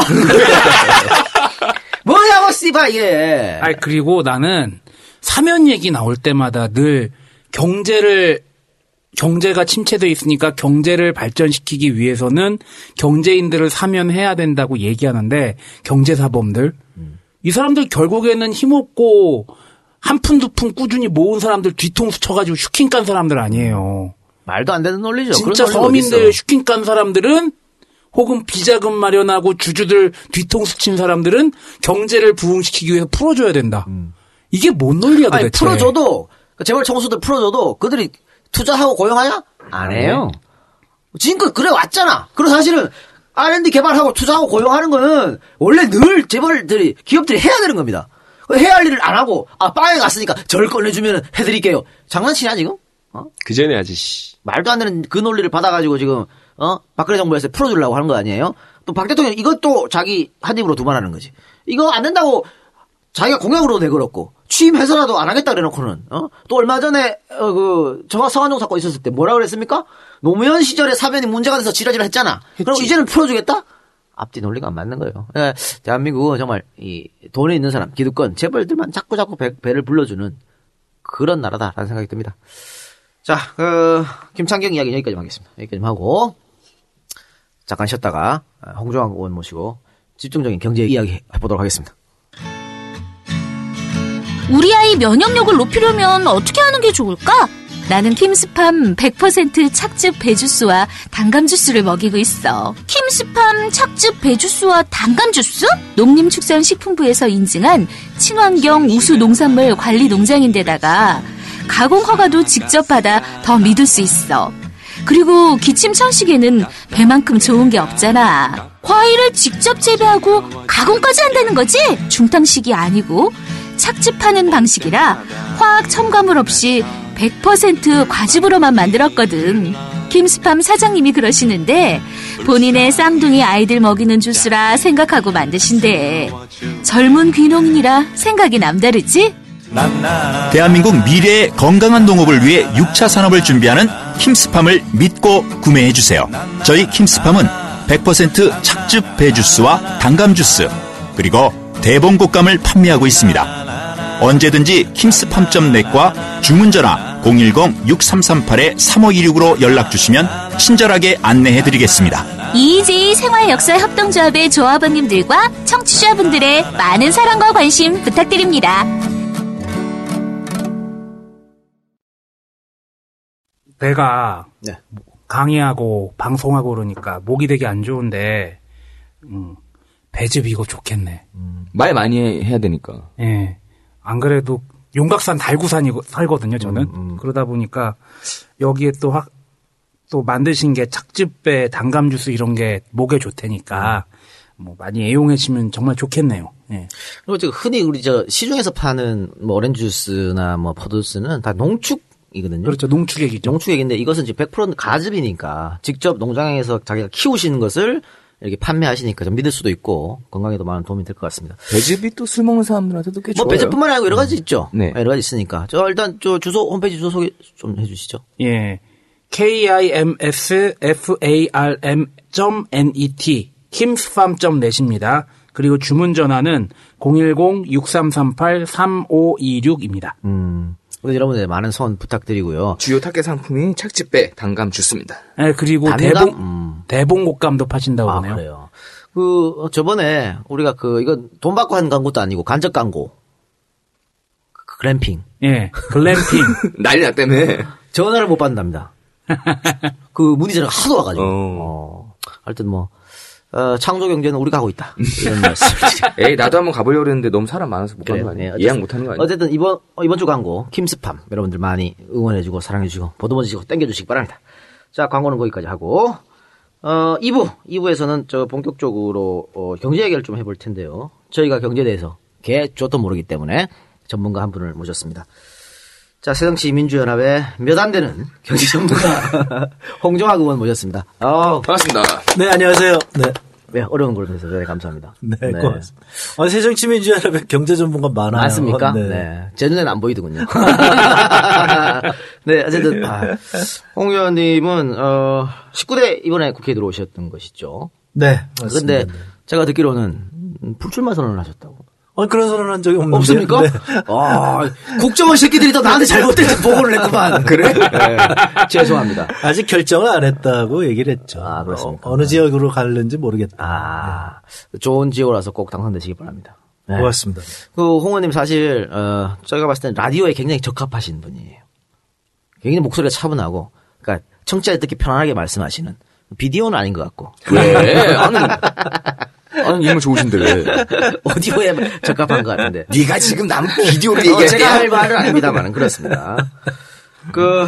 제가 방송 진행 한 1년 반 했습니다. 아 그래 어디 어디 하셨죠? MBC 손에 잡히는 경제 해가지고요. 아. 아침에. 그러니까. 그래서 목소리 기억하시는 분들이 가끔 있으시더라고요. 음. 얼굴은 전혀 기억을 못 하시는. 저희 부모님이 매우 애청하시는 방송이었는데 제가 깜빡했네요. 예. 네. 그게 도움이 많이 됐어요. 그래갖고 그렇죠? 그때 네.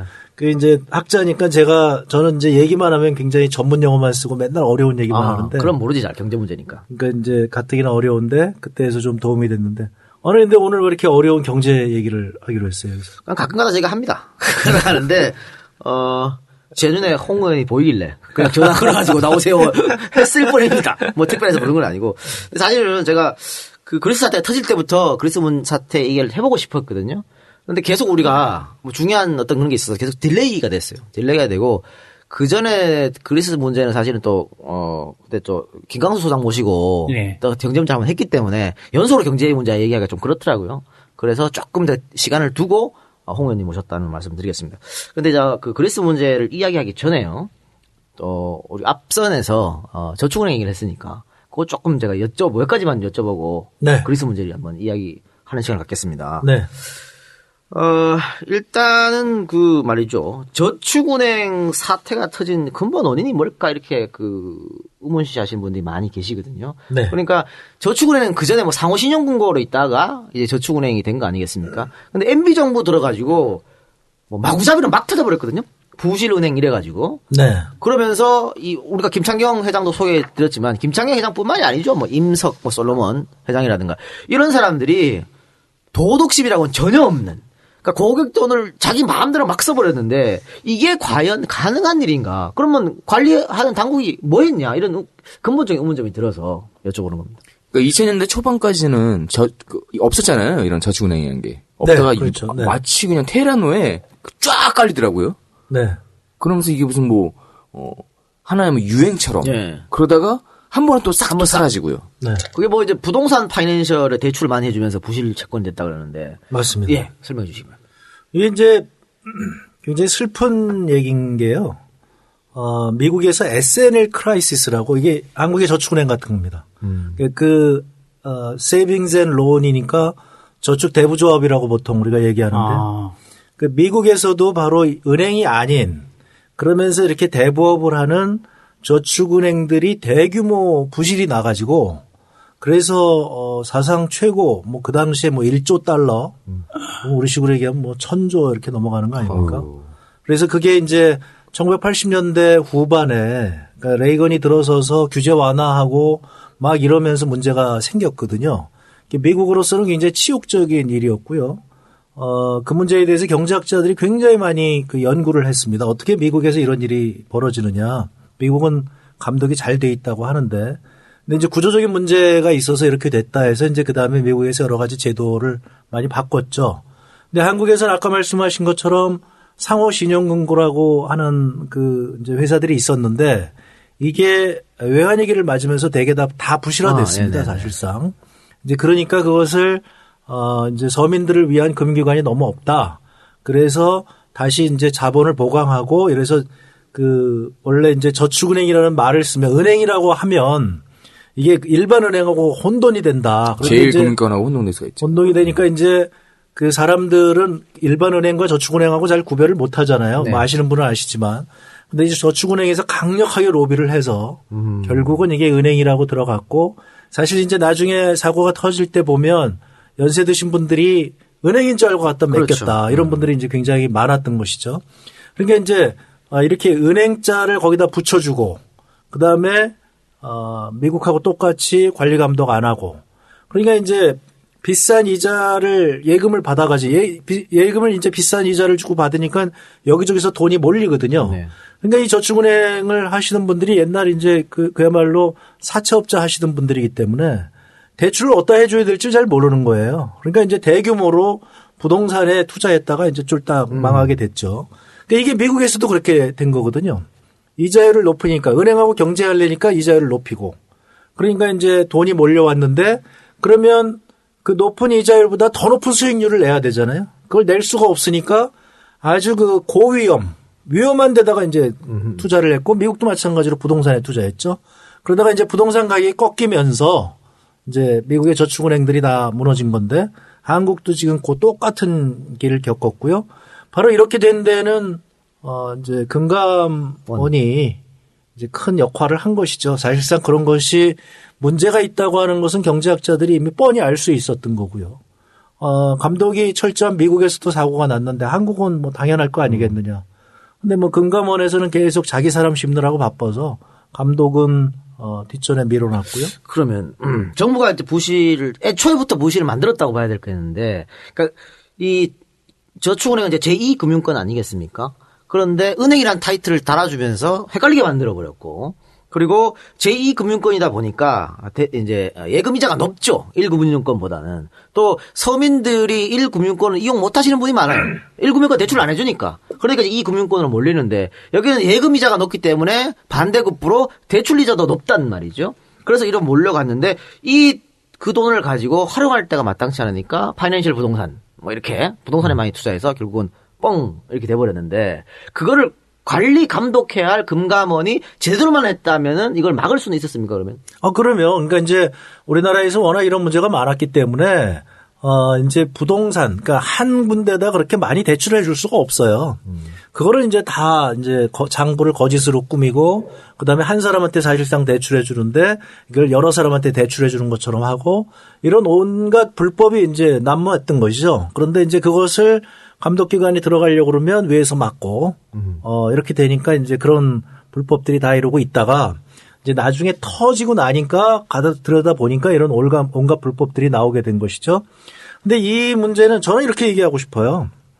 이게 지금 저축은행만의 문제가 아니라는 거죠. 지금 은행들도 마찬가지거든요. 현재 대한민국 은행들. 대한민국 은행들이 저는 이제 나쁘게 얘기해서 전당포하고 다를 바가 없다는 거예요. 그러니까 무슨 얘기냐면 은행이라고 하는 것은 어, 그 돈을 갚을 수 있는 사람을 잘 선별을 해서 돈을 빌려주는 게 은행이거든요. 그러니까 누가 더 그걸 잘 선별하느냐. 이게 이제 좋은 은행과 나쁜 은행을 구별을 되는 거고요. 그럼 갚을 사람들한테 돈을 빌려줘서 그럼 그 사람들이 이자를 내니까 돈을 많이 버는. 그래서 은행이 자꾸 커지는 게 이제 좋은 은행이 되겠죠. 근데 우리나라 은행들은 이 능력이 없는 거예요. 그러니까 그냥 이 사람이 갚을지 안 갚을지도 모르고 담보가 있으면 아파트 하나 있으면 돈 빌려주고 아파트 없으면 돈 안 빌려주고 그러니까 이 사람이 지금 사업하는 거 보면 장사가 굉장히 잘 되는데도 뭐 담보 없으면 안 빌려주고 그렇죠. 그러면 이게 전당포죠. 우리 옛날에 그저 그 술 먹다가 말고 시계 풀어주면 예. 이제 돈 받고 그렇게 비싼 고리로 하는 이것과 다를 바가 하나도 없는 것이 지금 한국의 금융기관이다. 그러면 이 금융기관들도 저는 지금 굉장히 많이 부실화됐다고 생각을 해요. 물건들만 쌓여갔겠네요. 네, 부실- 그런 거죠 지금. 이제. 받았을 때. 네. 그러니까 이제 그런 것도 역시 마찬가지로 지금 금융감독원에서 들어가서 어, 제대로 지금 대출이 되- 됐느냐 이거를 해줘야 되는데 역시 또 은행도 안 하는 거죠. 그러니까 지금 이 저축은행 사태를 우리가 겪어서 보면 어, 우리가 외환위기 때 이런 일들이 많았잖아요. 그러니까 은행들이 다 부실화됐고 그때 가서 들여다 보니까 사후에 들여다 보니까 이게 다 정경유차 그다음에 기업인들한테 돈 받고 대출해주고 뭐 전부 이런 거였거든요. 이번 저축은행 사태를 보면 그때에서부터 조금 더 나아지지 않았다. 그러면 은행은 안 그렇겠느냐? 여기에 대한 보장이 솔직히 말하면 없는 거예요. 그러니까 옛날보다는 많이 좋아졌지만 아직도 한국 은행들은 담보 위주의 대출을 하고 있고 이러다 보니까 지금 어 그 이런 문제가 생긴다. 이건 아주 고질적인 그야말로 정경유착 때문에 어, 발생하는 문제다. 저는 그렇게 보는 거죠. 그러니까 그 지금 저축은행에서 그 사실은 그 전까지는 최대 한도가 80억까지 대출해 주는 거였는데 이것을 정부가 풀어줬다는 얘기 규제를. 그러니까 80억 이상도 막 빌려줄 수 있게끔. 그 풀어줬는데 지금 홍원님 말씀은 이거를 지금 대한민국 1금융권에 대입하면 그대로인 거죠. 정부가 계속 빚내서 집 사라라고 독촉을 하고 있고 은행은 거기에 맞춰서 지금 돈을 마구잡이로 빌려주고 있는. 그러니까 80억 저축은행에서 규제를 풀어준 것처럼 그렇게 지금 하고 있다는 얘기인데. 뭐 지금 LTV DTI라고 네. 그래가지고요. 그러니까 담보대출을 하는데도 그 이제 담보 인정 비율이 이제 LTV죠. 그래서 이제 어 그 집값의 몇 퍼센트만 빌려준다. 보통 이제 60% 이렇게 지금 70% 이렇게 하고 있는데 그거를 지금 다 완화시켜가지고 막 7, 80% 90% 이렇게 빌려준단 말이죠. 그럼 집값이 조금 떨어지면 어떻게 되겠어요? 그러면 이제 어 이게 돈 빌린 사람도 부실화되는 거고 그럼 자연스럽게 은행도 부실화되죠. 그 이런 규제 완화를 지금 정부가 자꾸 하는 거죠. 그래서 빚내서 어, 집 사라. 그 예전 같으면 이제 이렇게 빚내 가지고 잠깐 빚을 얻어서 사람들이 그거 가지고 돈 쓰니까 경기가 잠깐 좋아지는 것 같은 거죠. 그러니까 경기가 나쁘면 바로 이렇게 감독 안 하고 뭐 감독을 안 하는 척 하면서 자기들은 이제 뒤에 가서 뒷돈 받고 그다음에 거기 취직하고. 어. 그러니까 그 문제인데요. 네. 저축은행이 터진 거 제가 보니까 이 금감원에 있었던 사람들이 나와가지고 저축은행에서 다 감사 이사 같은 거 하고 취직하고 또 관리 감독해야 되는 사- 금감원 직원들이 뇌물 받고 모른 척하고 이런 게 많이 있더라고요.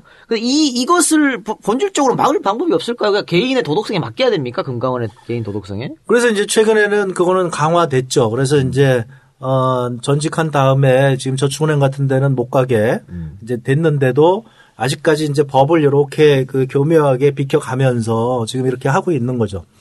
어 지금 저축은 제가 이제 이 저축은행의 문제가 아니라고 자꾸 말씀드리는 게요.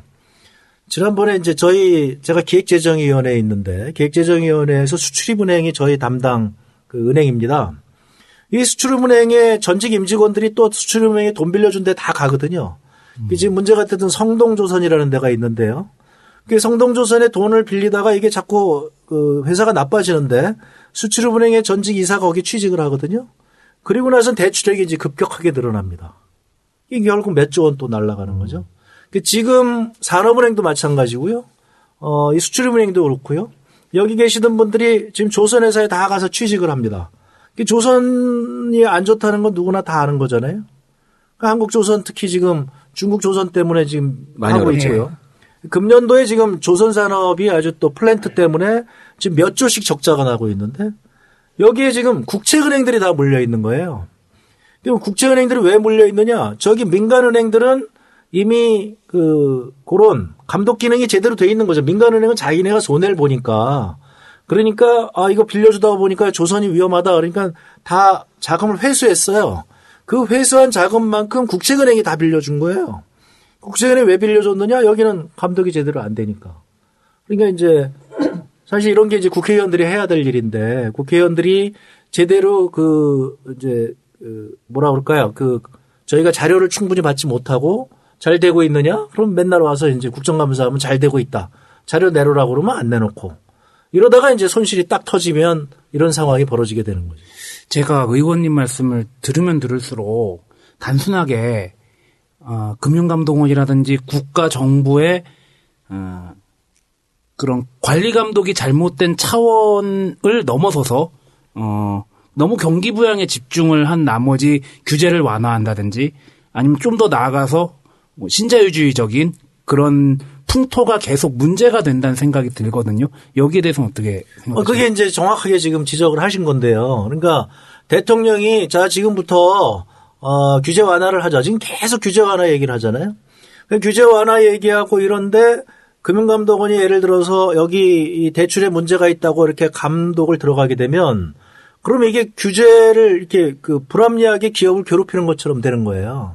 그러니까 금융감독원의 거의 관리들 입장에서 보면 괜히 해가지고 욕 먹느니 그냥 가만히 있으면 복지부동하면 그러면 이제 그 어, 지금 은행이나 아니면 돈 빌린 데서 와가지고 고맙다고 밥 사주고 뭐 이렇게 되잖아요. 그러면서 부실은 점점 더 커지는 거죠. 더 커지는 거죠. 그러니까 이제 그런데 대출액이 좀 커지고. 그러니까 지금 어 이게 자료들이 잘 안 알려져서 그런데요.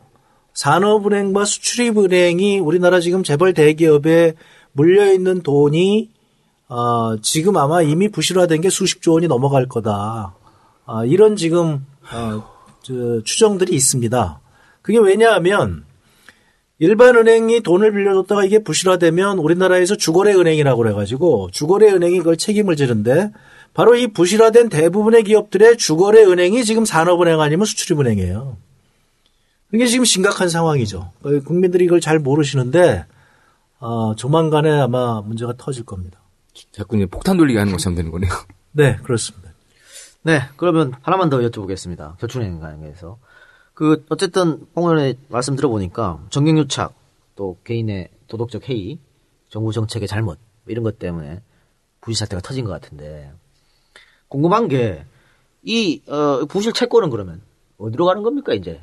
어쨌든, 채권은 남아 있을 거 아니에요? 갚아야 될 돈. 뭐 휴지 조각이죠, 뭐. 그런 휴지적. 예, 그냥 그냥 그 뭐- 피해자로 끝입니까? 그러니까 이제 그, 그렇죠. 휴지 조각이고 이제 그러면 은행이 부실화되니까 그럼 공적 자금이 들어가는 거죠. 공적 자금. 우리 세금으로 이제 그걸 메꾸는 거죠, 뭐. 그거는 일반 은행도 마찬가지인 것이죠. 네네, 그렇습니다. 일반 은행은 이제 규모가 훨씬 더 크겠죠. 지금 대형화 됐으니까. IMF 때 혹시 그런 적 있었습니까? 일반 은행 공적 자금을 투여한. 어, 그러면, 그, 저, 공적 자금을 수백 조를 투, 투하했죠. 수백 조를. 네. 음. 그래갖고, 그것이, 어, 이제, 다행히도, 어, 그걸 투하했다가, 다행히도 지금 은행들이 다 국유화, 국유화는 아니고, 이제 정부가 그 지분을 다 샀죠.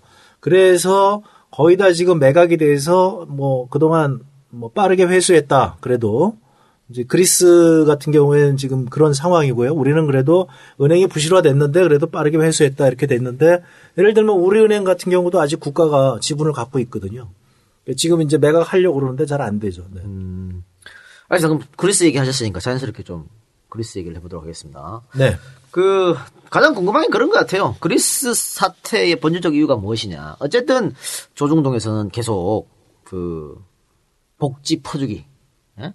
보- 계속해서 복 복지를 해가서 돈을 많이, 많이 줬기 때문에 그래서 결국은 그리스가 저 모양 됐다. 그러니까 우리가 지금 어 야당에서 주장하는 좌파들이 주장하는 복지는 허구다. 그렇게 하면 우리도 그리스 꼴 난다. 계속 이런 식의 기사를 써대고 있거든요. 그게 사실인지 일단 궁금합니다. 복지 때문에 그리스가 저렇게 됐는지. 뭐, 복, 그리스는 유럽 중에서 복지 수준이 가장 낮은 국가 중에 하나죠. 낮습니까? 네, 그러면. 네, 그러면. 그러니까 만약에 복지 퍼주기 때문에 문제가 생긴다 그러면 북구 유럽에서 문제가 생기겠죠. 아, 뭐 스웨덴 같은 나라. 네, 스웨덴이나 뭐 핀란드나 뭐 이런 나라들이 문제가 생기겠죠. 음. 뭐 북구 유럽도 요즘 사정이 좋은 건 아닙니다. 왜냐하면 러시아도 사정이 안 좋고 이렇기 때문에 거래가 많았던 이제 핀란드 같은 경우가 어, 좀 사정이 안 좋다고 얘기를 하더라고요. 근데 이제 뭐 문제가 생기면 바로 그렇게 만약 복지 때문에 문제가 생겼다 그러면 그쪽이 문제가 될 건데 거긴 뭐 복지 수준이 엄청나거든요. 그런데 가장 복지 수준이 낮은 남부 유럽은 복지 수준이 낮은 편이죠. 그러니까 거의 한국하고 뭐 그 한국보다는 좀 나은데 좀 높죠. 예. 뭐이 한국 그, 뭐 그런 이렇게 나쁜 유럽의 기준으로 보면 굉장히 낮은 수준인데 거기서 문제가 터진 것은 그 문제가 아닌 것으로 봐야 되는 거고요. 또 하나. 네. 그 그리스 국민들이 근면하지 못해서 아 게을러서 어, 게을러서 이런 일을 벌였다.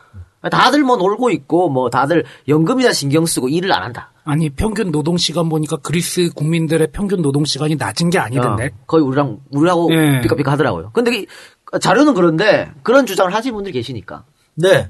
그건 아니고요. 뭐 네. 국가가 뭐 더 놀고 뭐 덜 놀고 이런 게 있겠어요. 그러니까 선진국이 되면 될수록 어 그 지금 말씀하신 대로 노동 시간은 줄어드는 거죠. 그러니까 형편이 안 좋은 그리스 같은 경우 또 역시 마찬가지로 유럽 중에서도 가장 노동 시간이 긴 나라 중에 한 나라죠.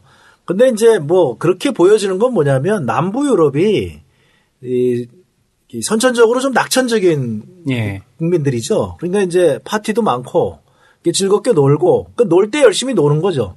그러니까 예를 들면 어, 북구 유럽 보- 독일 같은 경우는 뭐 얘기를 들어보니까 굉장히 근면하고 그러니까 그런 아, 뭐 옥토버 페스트 같은 데서 맥주 마시고 이렇게 뭐 어, 축제는 합니다만 이게 그리스나 이렇게 남부 유럽처럼 매일 이렇게 신나게 어, 뭐 즐겁게 노는 거는 뭐 아닌 거죠. 매일매일 파티 뭐 아니 뭐 그렇게 따지면 한국만큼 이렇게 밤새도록 술 먹는 나라가 어, 뭐 호주 이런 데 가면 10시만은 뭐 술 마실 데가 없어. 문을 다 닫아가지고. 우리는 24시간이잖아. 한국 와서 동대문 보면 까- 까무러치겠네 아주 그냥 밤새도록 술 먹고 아침 8시에 해장술 마시잖아. 그 제가 맨날 얘기하는 게 그 한국의 관광 선전을 할 때 그 얘기를 꼭 해야 되거든요. 밤늦도록 술 마실 수 있는 나라. 왜냐하면 외국에 가서 이런 나라 없어요. 그렇죠. 아니 술 먹고 이렇게 비틀비틀 거리 가다가 소매치기 와서 보고 집어가죠. 당연히 다. 그러니까 어, 거기서는 맨정신으로 다니기 어려운 나라들인데 한국처럼 이렇게 어, 밤늦도록 술 마시고 어, 다닐 수 있는 나라는 많지 않다. 이거 사실 우리 관광공사에서 열심히 선전해야 되고요. 아니 그렇게 따지면 우리가 옛날부터 뭐 음주 어, 음주는 아니고 가물을 즐기는 나라, 그다음에 뭐 활을 잘 쏘는 나라 이게 이제 대한민국 아닙니까? 그 그렇게 따지면 뭐 우리나라는 벌써 큰일 났게요. 그- 그런 거는 아니고요. 제가 볼 때는 가장 중요한 일은 역시 양극화입니다. 그러니까 어떤 음. 나라든지 경제 위기가 올 때는 양극화가 굉장히 심각하고요. 이제 그리스 같은 경우에는 제조업 기반이 굉장히 약하기 때문에 그리고 관광 산업으로 이제 먹고 살고요. 그 다음에 그 조선, 해운 여기가 좀 강하잖아요. 그러니까 이제 그런 쪽에 종사하거나 그쪽에 자본을 갖고 있는 사람은 굉장히 부자고요. 어, 반면에 이제 이런 관광 산업에 종사하고 이런 사람들은 상대적으로 어, 이제 그 낙후돼 있고 그다음에 어, 제조업 기반이 약하기 때문에 크게 이제 발전 가능성이 없는 거죠. 관광이라는 거는 만약에 어떤 이유든 간에 안 오게 되면 그다음부터 수입이 확 주는 거 아닙니까? 이제 그렇게 되는 거죠. 그러니까 이제 그게 저는 이제 독일한테 사기를 당했다 이렇게 표현을 하는데요. 네. 저는 이제 이게 굉장히 중요한 거다고 생각을 해요. 그러니까 이제 경제학에서는 재산하고 소득하고 두 가지는 완전히 다른 거거든요. 그러니까 졸부들은 돈이 많으면 자기가 이게 굉장히 부자인 줄 알고 이렇게 흥청망청 막 쓰죠. 이제 그러다 보면 들어오는 돈이 없으면 끝나죠. 그러면 이제 어느 순간에 이게 보면 이제 다 탕진하고 부자가 이렇게 아들 하나 잘못 만나 만나면 이렇게 집안 왜날 보고 시간이야? 아 그래요? 아, 참 가슴, 가슴 아프네요. 야, 이제까지 시원하게. 네, 네. 아버지 한 30년 고생하신 거 제가 3년 만에 다. 죄송합니다. 그런, 그런 일이 있는 줄또 몰랐네. 네, 네. 근데 이제 이게 경제학에서는 따라서 한 국가가 아, 이게, 이게 사실은 아담 스미스의 얘기예요. 그러니까 한 국가가 잘 사는 것이 어디 가서 약탈해 오는 것이 중요한 게 아니라 소득이 늘어나는 게 중요한 것이다. 그러니까 우리가 돈을 1년에 연봉이 높은 게 중요한 이게 꾸준히 돈을 버는 게 중요한 것이지. 네. 갑자기 예를 들어서 부동산 가격이 폭등해서 우리 집이 부자, 그 갑자기 이제 어 뭐 1억짜리가 10억이 됐다. 이게 좋아할 일이 아니라는 말이죠. 어느 순간에 집값 폭락하면 그또 그 날거지 되는 거잖아요. 근데 꾸준하게 소득이 들어오는 거는 이제 건실하게 생활이 유지가 될 수 있는 거죠. 이 얘기가 또 고용 안정하고 연결이 되네요. 그러면 그러니까 이제 이게 그 EU 통합을 할 때 어, 이제 그리스 입장에서는 자기네 형편이 안 좋으니까 자꾸 이제 요구를 한 거예요. 우리 그 드라크마를 좀 높게 평가를 해달라. 그러니까 독일의 입장에서는 가급적 이제 많은 국가들을 이제 포함을 시키기 위해서 이 독일의 입장에서는 뭐냐면 많은 국가가 EU에 들어오면 제조업이 가장 강한 독일은 자기네 고객이 생기는 거거든요. 그러니까 이를테면 큰 선심 쓰고 유럽으로 다 들어오게 한 것이죠. 그러니까 EU 국가 이- 그리스 입장에서 보면 처음에는 아 드라크마를 굉장히 높이 평가해줘서 자기네 돈이 높으니까 이제 가격을 예를 들면 그리스에서 자기네 물건 파던 거를 비싸게 딱 쳐주고 그다음에 그리스의 집도 비싸게 쳐주고 그러니까 재산상으로 보면 부자가 된 거죠. 그래서 신나서 유유 통합을 딱 하고 나서 보니까 그리스 물건값이 너무 비싼 거예요. 그리스의 관광 요금이 너무 비싼 거예요. 그러니까 사람들이 안 오게 되는 거죠. 안 오죠. 그러니까 갑자기 자기는 제조업도 없고 반면에 독일 물건이 굉장히 싸거든요. 그리스 사람들이 전부 독일 그동안에 이제 그 그리스 내부에 제조업이 조금 있었다고 한다면 이거 완전히 무너지고 독일 물건 싼 물건 갖다 쓰고 이렇게 된 것이죠. 비싼 물건 살 필요가 없지. 살 필요가 없게 되는 거죠. 그러니까 이제 그리스의 제조업은 더 무너지고, 그러니까 그리스의 양극화는 더 심해지고, 그 다음에 자기네들은 일시적으로 재산이 높았다고 하는데 소득이 없으니까 점점 못 살게 되는 거죠. 그러니까 이것이 지금 이제 그리스의 근본적인 문제다. 그 저는. 허수가 드러나 버린 거는. 네. 그러면 그 가장 큰 원인이 EU 가입이라고 봐도 되겠습니까? 어, 현재 당장은 그렇게 봐야 되겠죠. 그래서 이제 처음에 EU가 가, EU를 가입하니까 이게 이제 자본 자유의 문제인데요. 그러니까 어, 그리스가 이제 EU에 가입했으니까 성장할 것이라고 해서 그 뭐 프랑스나 독일이나 이런 데서 이제 그 대거 돈을 빌려주죠. 그러니까 그리스에서 갑자기 돈을 시- 싼 돈으로 빌리니까 그 돈 빌려가지고 뭐 투자한다고 하고 흥청망청 쓰던 쓴 거죠. 그런데 실제로 보니까는 그리스의 물건이 경쟁력이 없으니까 물건은 잘 안 팔리고 요런 상황이 돼버린 겁니다. 그래서 이제 갑자기 부실화가 됐고, 근데 이제 2008년도에 경제 위기가 오니까 갑자기 소득이 줄어들었고, 그러니까 그리스가 가장 크게 타격을 입은 거죠. 이제 여기서부터 문제가 되는데요. 그동안에 돈을 그리스가 이렇게 빈부격차가 생겼는데 이 그리스 부자들은 돈이 생기면 어떻게 했느냐? 이거 유럽에다 갖다 맡기는 거죠. 음. 안전한 데다 독일에다 갖다 맡기는 같은 유로를 쓰니까. 그리고 이제 이 사람들은 파리에 가서 돈 쓰고 그다음에 독일 가서 돈 쓰고 유럽 전쟁을 다니면서 돈 쓰는 거죠. 그럼 결국엔 그리스에서 쓰여야 될 돈들이 자꾸 다 밖으로 다 새는 거네요. 밖으로 다 나가는 거죠, 이제. 빈부격차는 심해지고 부자들은 돈 벌어서 예금도 외국에다 하고 이렇게 된 거죠.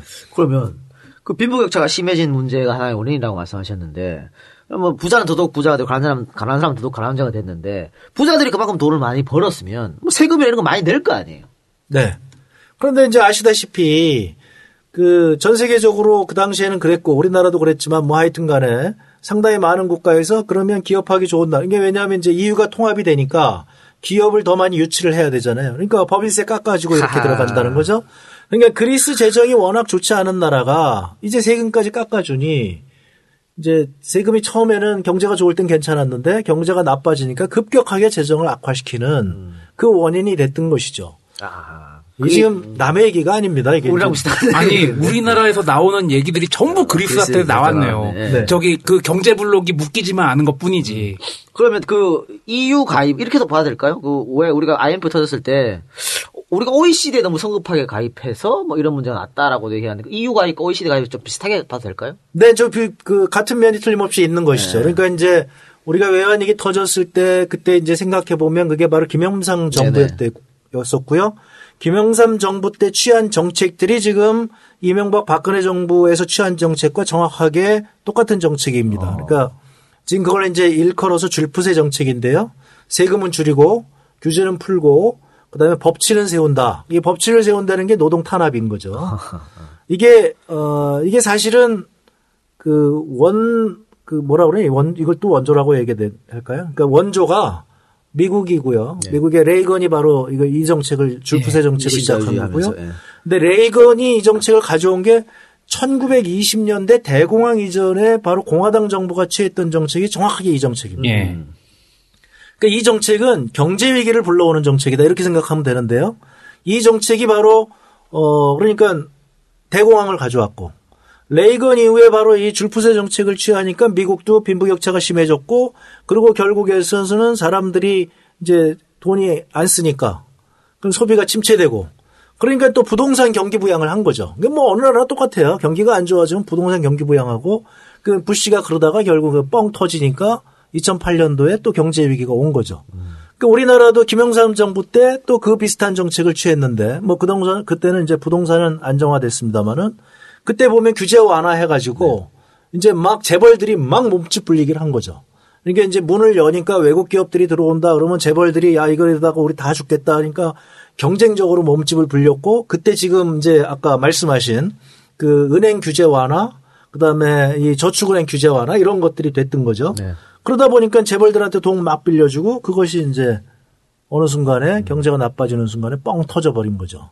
그게 이제 외환위기가 온 건데요.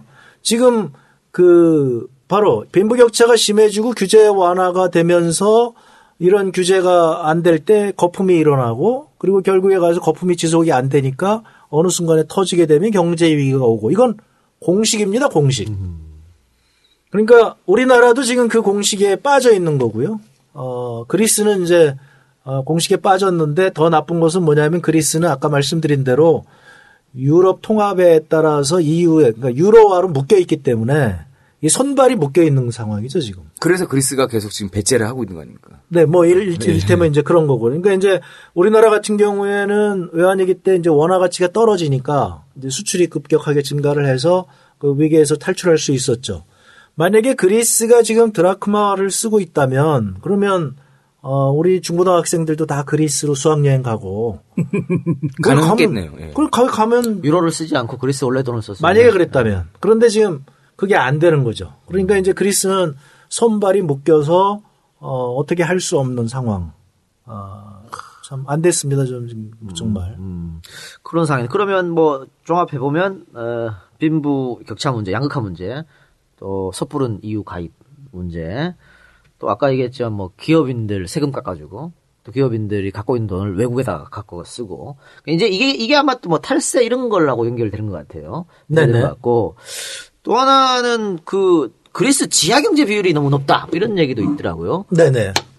그 뭐 GDP 대비 24.7% 이게 막 미국 일본의 세 배나 된다 그러는데 우리도 박근혜 대통령도 사실 당선 당선될 때 공약으로 공약을 했잖아. 지하 경제를 활성화. 활성화 시킨다고. 지하 경제를 지금 어떻게 활성화하냐? 하는 사람이야. 양성화가 아니고 활성화. 뭐 지하 경제를 더 야 다들 지하로 들어가 뭐 이런 얘기인지 모르겠습니다. 그런 말을 했어요.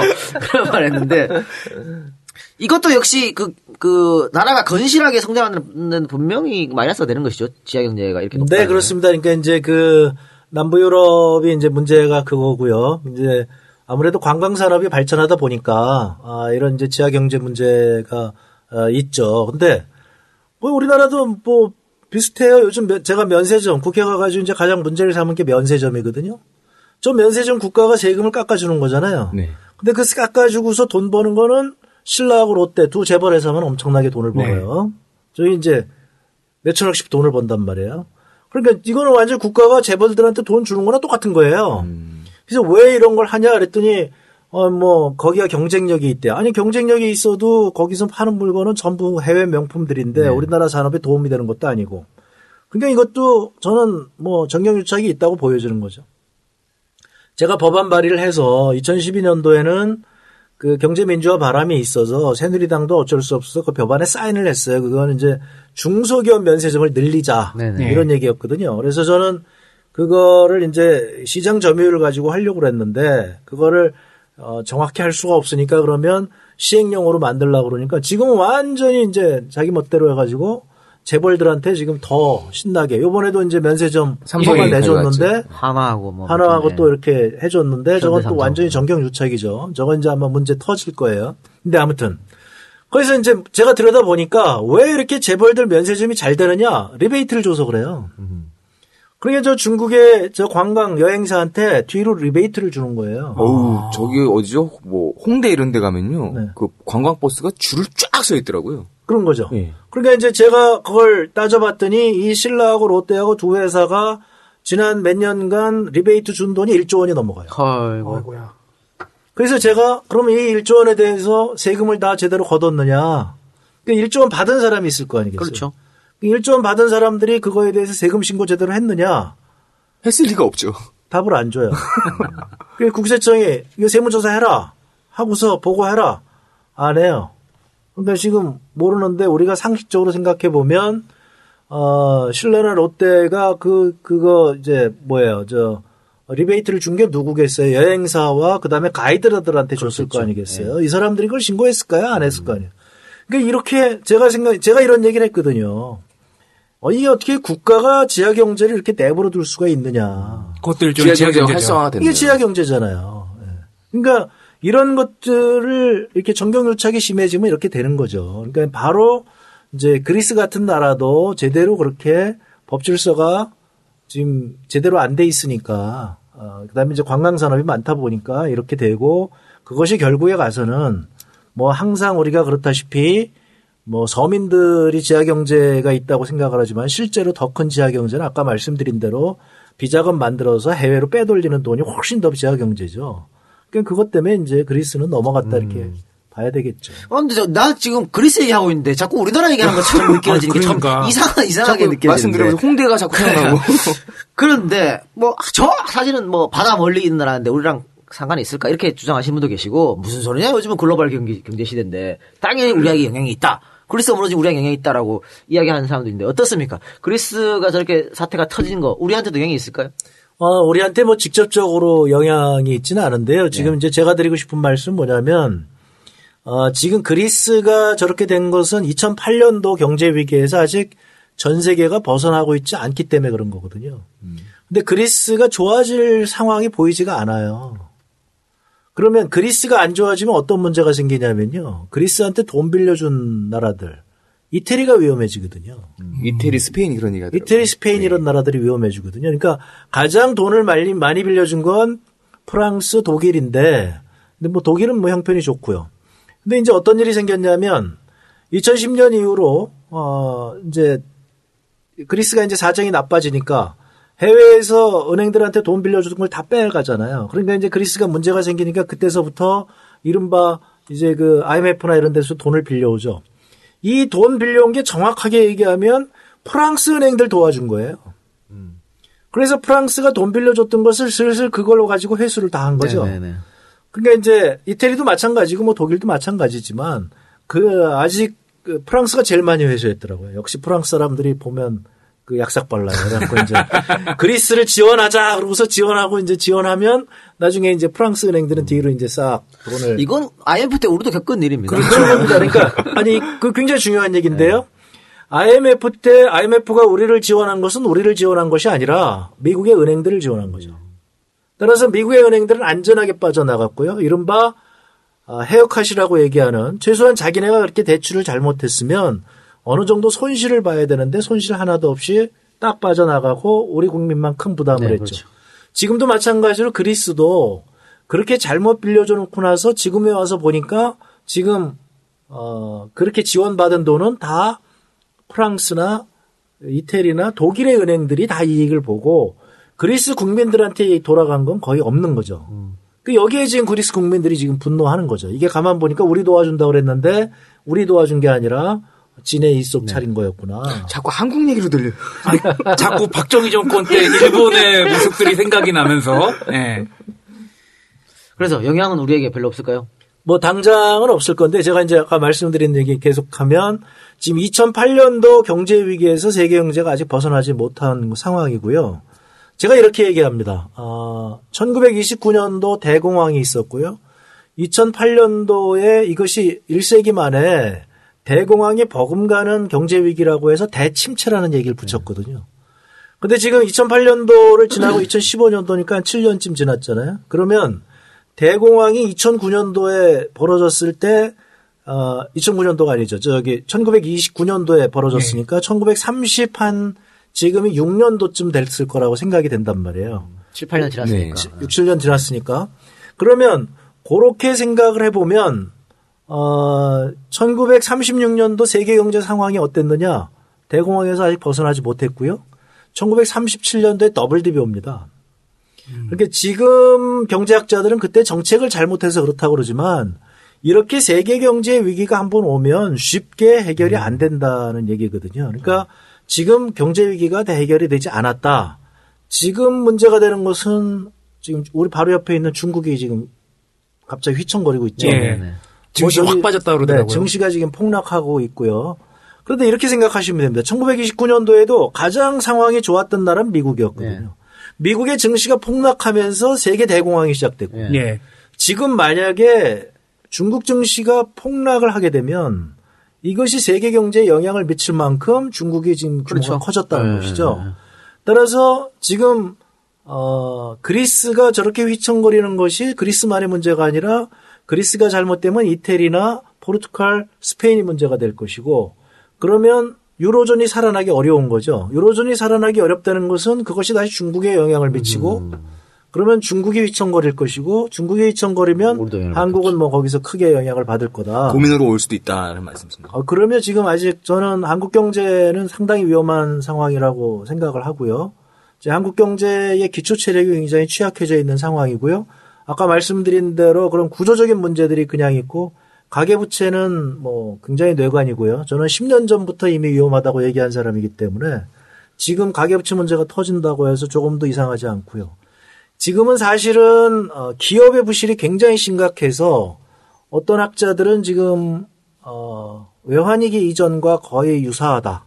음. 상당히 많은 기업들이 지금 부실화되어 있다. 이렇게 얘기하는 사람들도 있습니다. 우리나라 얘기는 조금 이야기하겠습니다. 네. 얘기하고 아까 공항 얘기해 주셨으니까. 근데 그 세계 공항은 전쟁으로 극복한 거 아닙니까? 그렇죠. 이제 결국 전쟁으로 극복이 된 그럼 거거든요. 우리 지금은 어떻게? 그러니까 지금 어 지금 이제 그게 전쟁으로 극복될 것 같지는 않은데 그래도 긴장이 자꾸 높아지는 거죠. 그러니까 이제 예를 들면 어 그 저 러시아하고 우크라이나하고 이런 긴장이 벌어지는 게 이게 경제가 어려워지다 보니까 불만이 심해지고 그런 가운데에서 자꾸 외부적인 돌파구를 찾게 되고 일본의 헌법 바꾸고 뭐 그런 거죠. 그러니까 이제 그 불만을 어딘가 딴 데로 하려고 저렇게 극우로 간다거나 지금 이제 유럽에서도 어, 극우주의가 굉장히 지금 팽창하고 있거든요. 그러니까 러시아도 지금 그렇게 된 상황이고요. 그러니까 이것이 1930년대하고 지금 크게 다르지 않다. 그때보다는 이제 많이 누그러진 거고요. 사실상 지금 그리스에 대한 대책이 잘못됐다고 얘기하는 사람들은 이게 1920년대 바로 케인즈가 얘기한 거거든요. 독일을 저렇게 괴롭히게 되면 그러니까 1차 세계 대전에 독일이 졌잖아요. 네. 그 독일에 대해서 그 당시만 하더라도 영국과 프랑스는 저기가 전쟁을 일으킨 나라고 저기 아주 때려 잡아야 된다. 네, 천문학적인 또 배상금을 물렸죠. 그 배상금 물리고 그냥 배상금 못 갚으니까 그 다음에 가서 철광석 뭐 이런 거 다 그냥 가져오고 그러니까 독일은 뭐 어떻게 할 수가 없으니까 돈은 계속 주고 그러니까 돈을 계속 찍어내고 물건은 없고 그러니까 하이퍼 인플레이션이 생겼죠. 네. 빵 하나 사러 가기 위해서는 이제 리어카에다가 이제 리어카에다 이 교과서에도 나와 있는 예.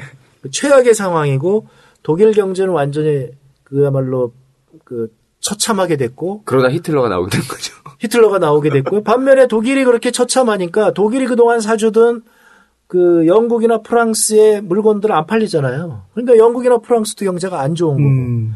그 케인즈가 그렇게 얘기했거든요. 유럽에서 가장 큰 경제인 독일 경제가 저렇게 처참하게 되면 그것이 영국과 프랑스에도 틀림없이 영향을 미칠 것이다.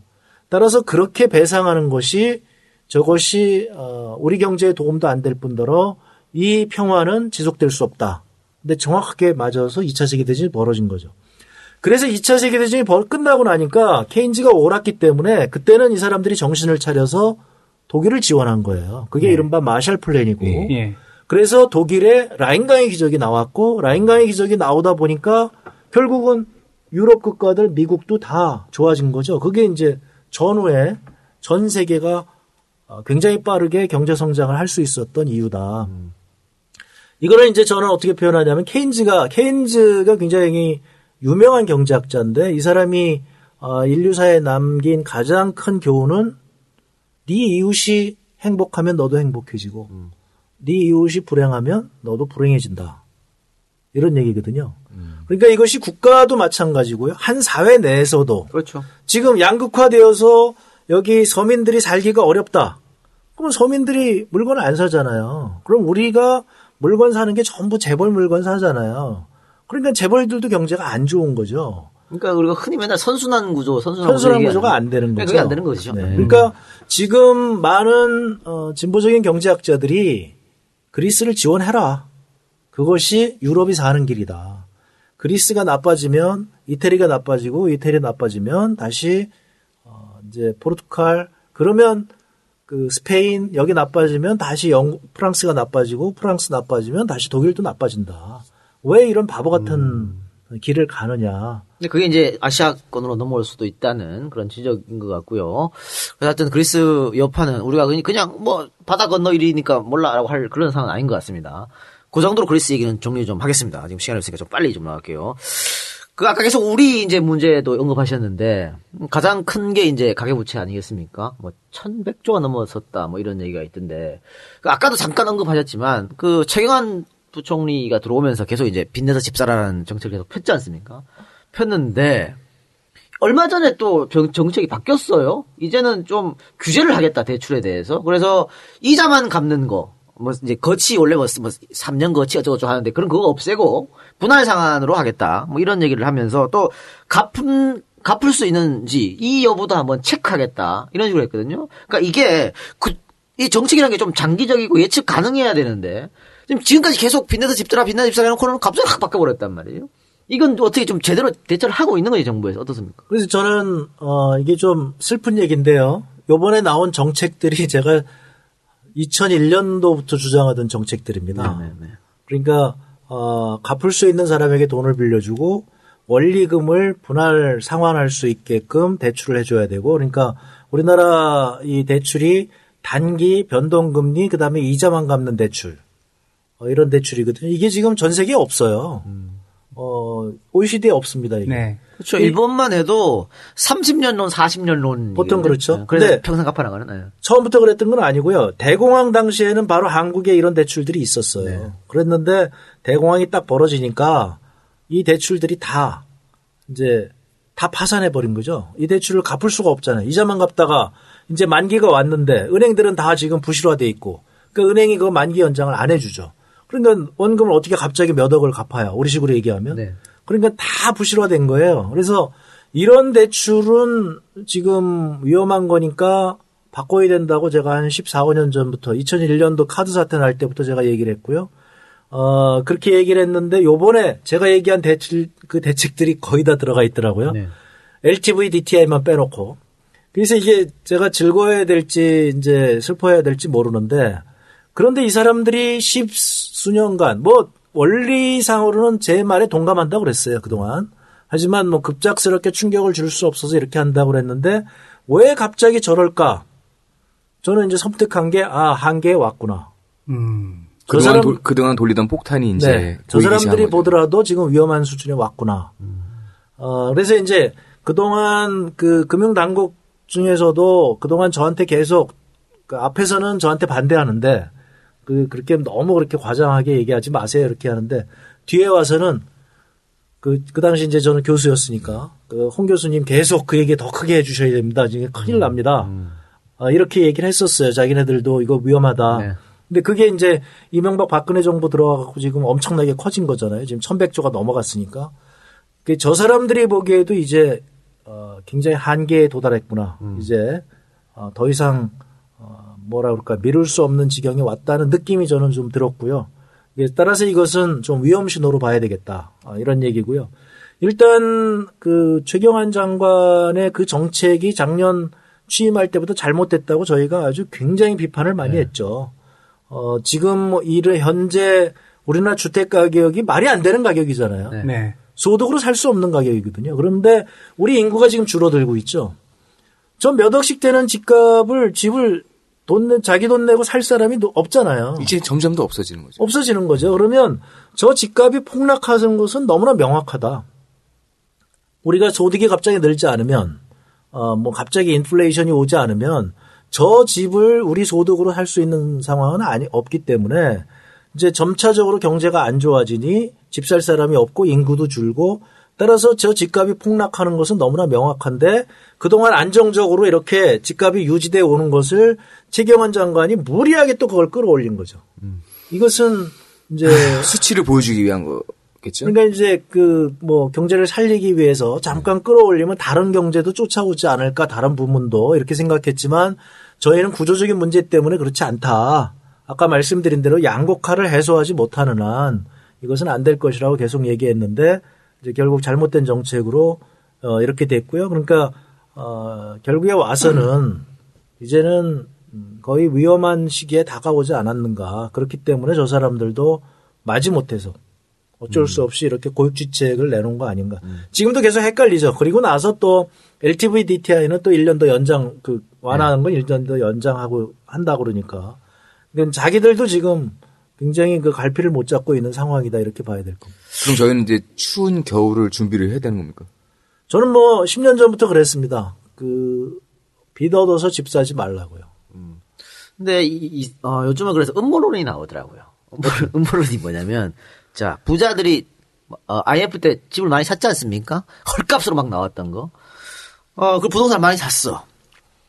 아, 그래서 이제는 그동안 재미를 봤어. 어, 빚내서 집 사라 정책 때문에 값을 띄웠잖아. 아, 이 재미를 봤어. 이제는 출구 전략이 필요한 거야. 어. 부자들이 이제 팔 수 있게끔. 그러니까 부자들이 다 팔았잖아. 그 서- 서민들이나 중산층이 빚내서 집을 샀단 말이야. 그 가져갔어. 맨 꼭대기에서 산 거죠. 사가지고는 지금 이렇게 이 이번과 같은 정책이 나오는 거지.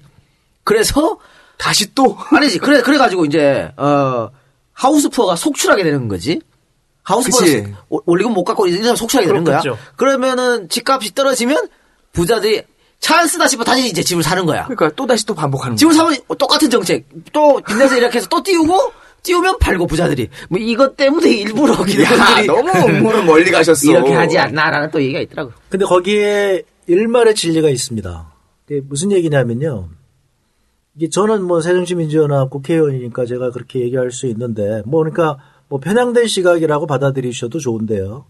일단 어, 새누리당은 이 부자들하고 친해요. 네. 그러니까 거기 계신 분들을 보면 주변에 만나는 분들이 대개 다 그런 1% 상위 부자들을 그렇죠. 만나요. 예. 그렇죠. 그러니까 그분들이 얘기를 한단 말이에요. 집값이 이렇게 돼- 떨어져 갖고 되겠느냐. 이- 이렇게 해가지고 집도 안- 거래가 안 되고 말이지. 이러니까 이분들이 또그 핑계를 대는 게 있어서. 아이, 저기, 저, 우리, 우리 아파트에 그 인테리어 하는 사람이 있는데 그 사람이 참 서민인데 못 살게 되더라. 그 최경환 장관이 지금 얘기, 그, 이, 지금 이 얘기를 하는 거거든요. 집이 거래가 안 되니. 그래서 이게 지금 팔려고 하는 안타까운 서민들이 이게 그안 된다. 그 다음에 그래서 인테리어 하거나 이렇게 도배하시는 서민들이 이게 굉장히 어렵다. 이게 이제 주변에서 이렇게 되면 이게 일종의 세뇌가 되는 거죠. 그러니까 이분들이 어, 그, 그 다음에 이제 새누리당의 그런 의사결정을 내리는 분들이 되게 집이 많으세요.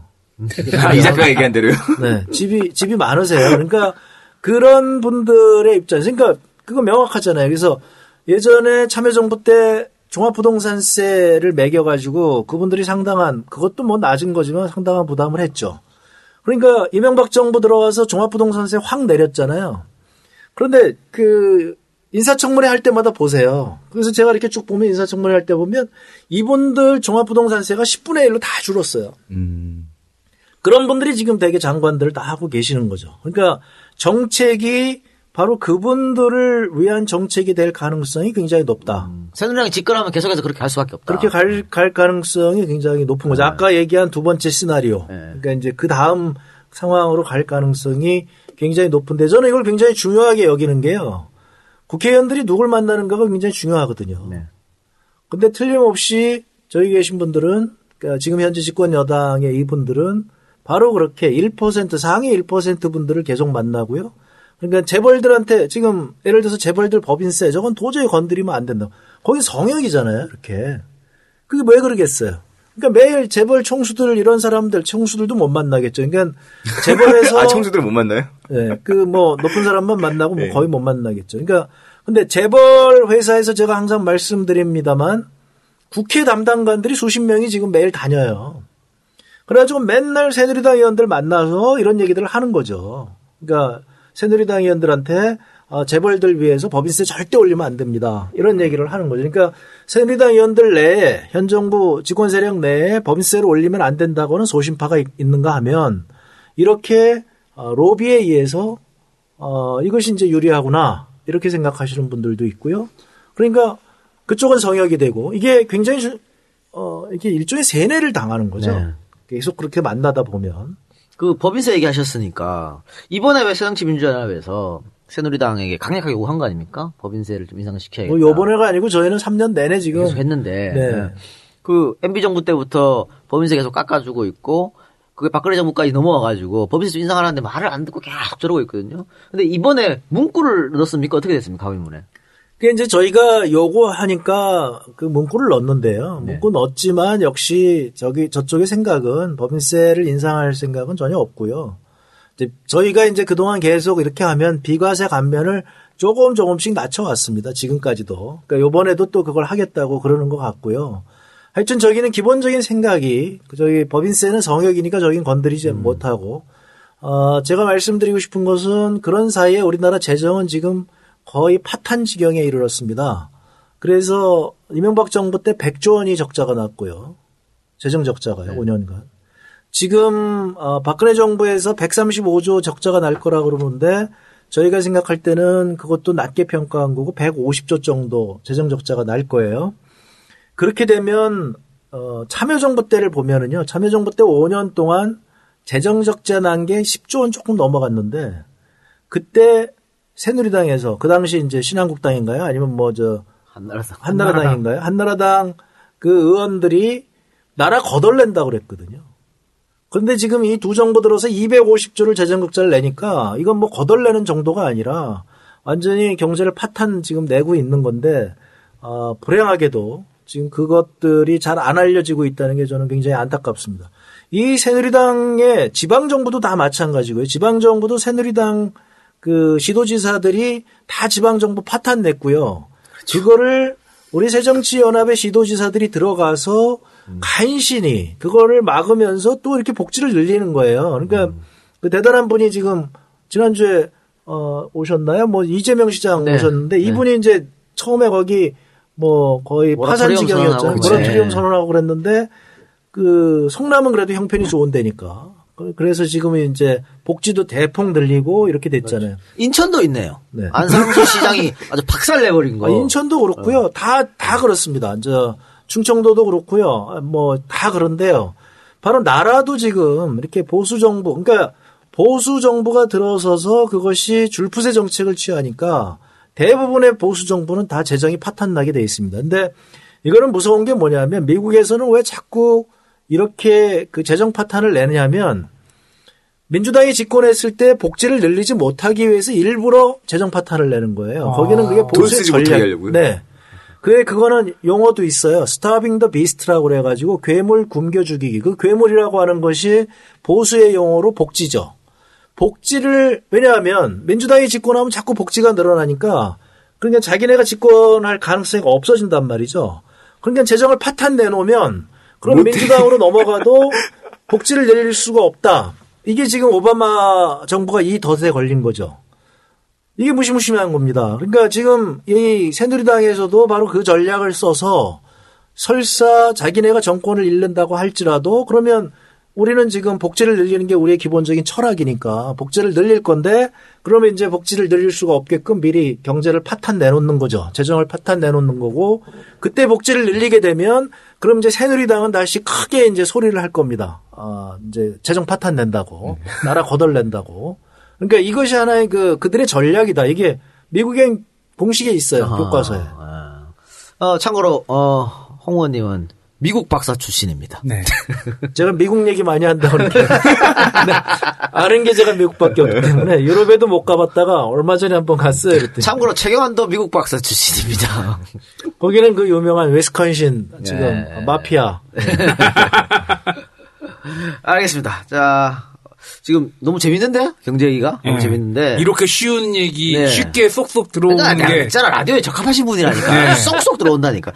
근데 너 더 듣고 싶은데 하, 우리가 또 뒤에 예약이 돼 있습니다. 그렇죠. 이게 사실은 오늘 홍 의원님만 모시고 방송을 하려고 했었는데 갑작스럽게 서울시 교육청에서 이제 연락이 왔어요. 어, 서울시 교육감이 지금 어 2심 판결이 얼마 안 남았거든요. 이제 청취자분들 또 야권 성향의 지지자들 분들에게 자신들이 처한 상황을 좀 알려주고 싶다고 긴급히 요청을 해서 제가 오늘 오시라고 얘기를 했었습니다. 네, 조현 교육감님은 직접 오시지 못하고요. 그게 또 지금 재판에 걸렸기 때문에 직접, 오시, 차- 직접 참여를 못한다 그러대요.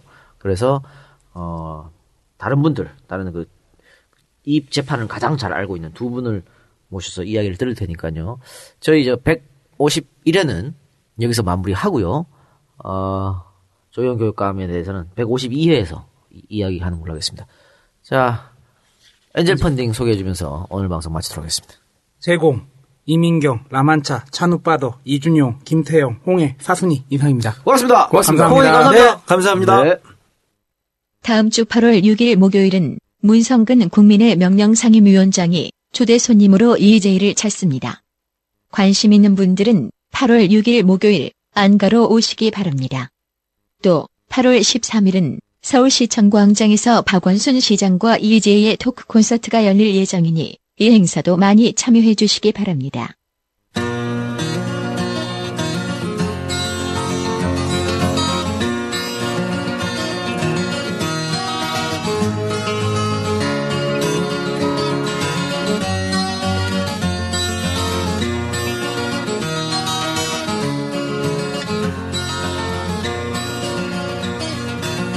Un poète ne vit pas très longtemps. Il se croit que la vie à pleines dents brûle toute cartouche en même temps, se moquant des faux culs, des faux semblants. Un poète ne vit pas très longtemps. Un poète ne vit pas très longtemps. Si vous l'avez cru voir vieillissant, son fantôme, son spectre, assurément, ou sa dernière blague d'étudiant, un poète ne vit pas très longtemps.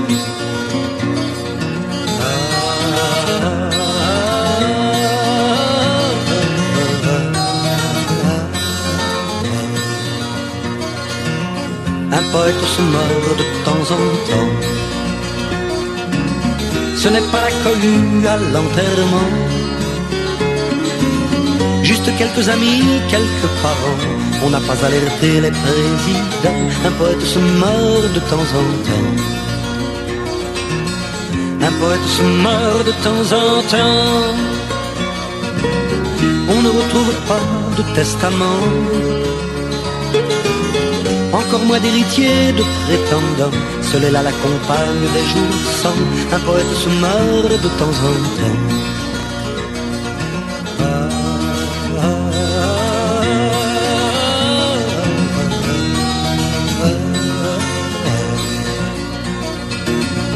Poète, c'est sûr, c'est emmerdant. Et ça n'est jamais très très bien pensant. À la moindre injustice, ça va gueulant. Contre les cons, le vice et les puissants. Un poète, c'est sûr, c'est emmerdant. Un poète, c'est sûr, c'est emmerdant. Ça ne craint ni l'exil ni les tourments.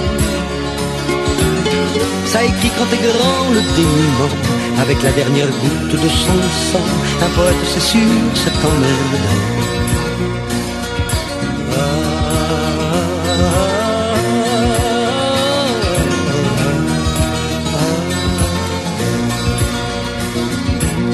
Un poète, ça vit très très longtemps.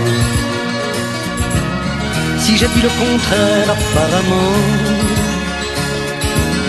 c'est que les mots, les mots, c'est bien changeant. S'ils sont dits au passé ou au présent, un poète, ça vit très très longtemps. Un poète, ça vit très très longtemps. On ne compte le nombre de ses enfants. Il en est chaque hiver, chaque printemps, qui la gloire du prophète vont chantant. Un poète, sa vie très longtemps.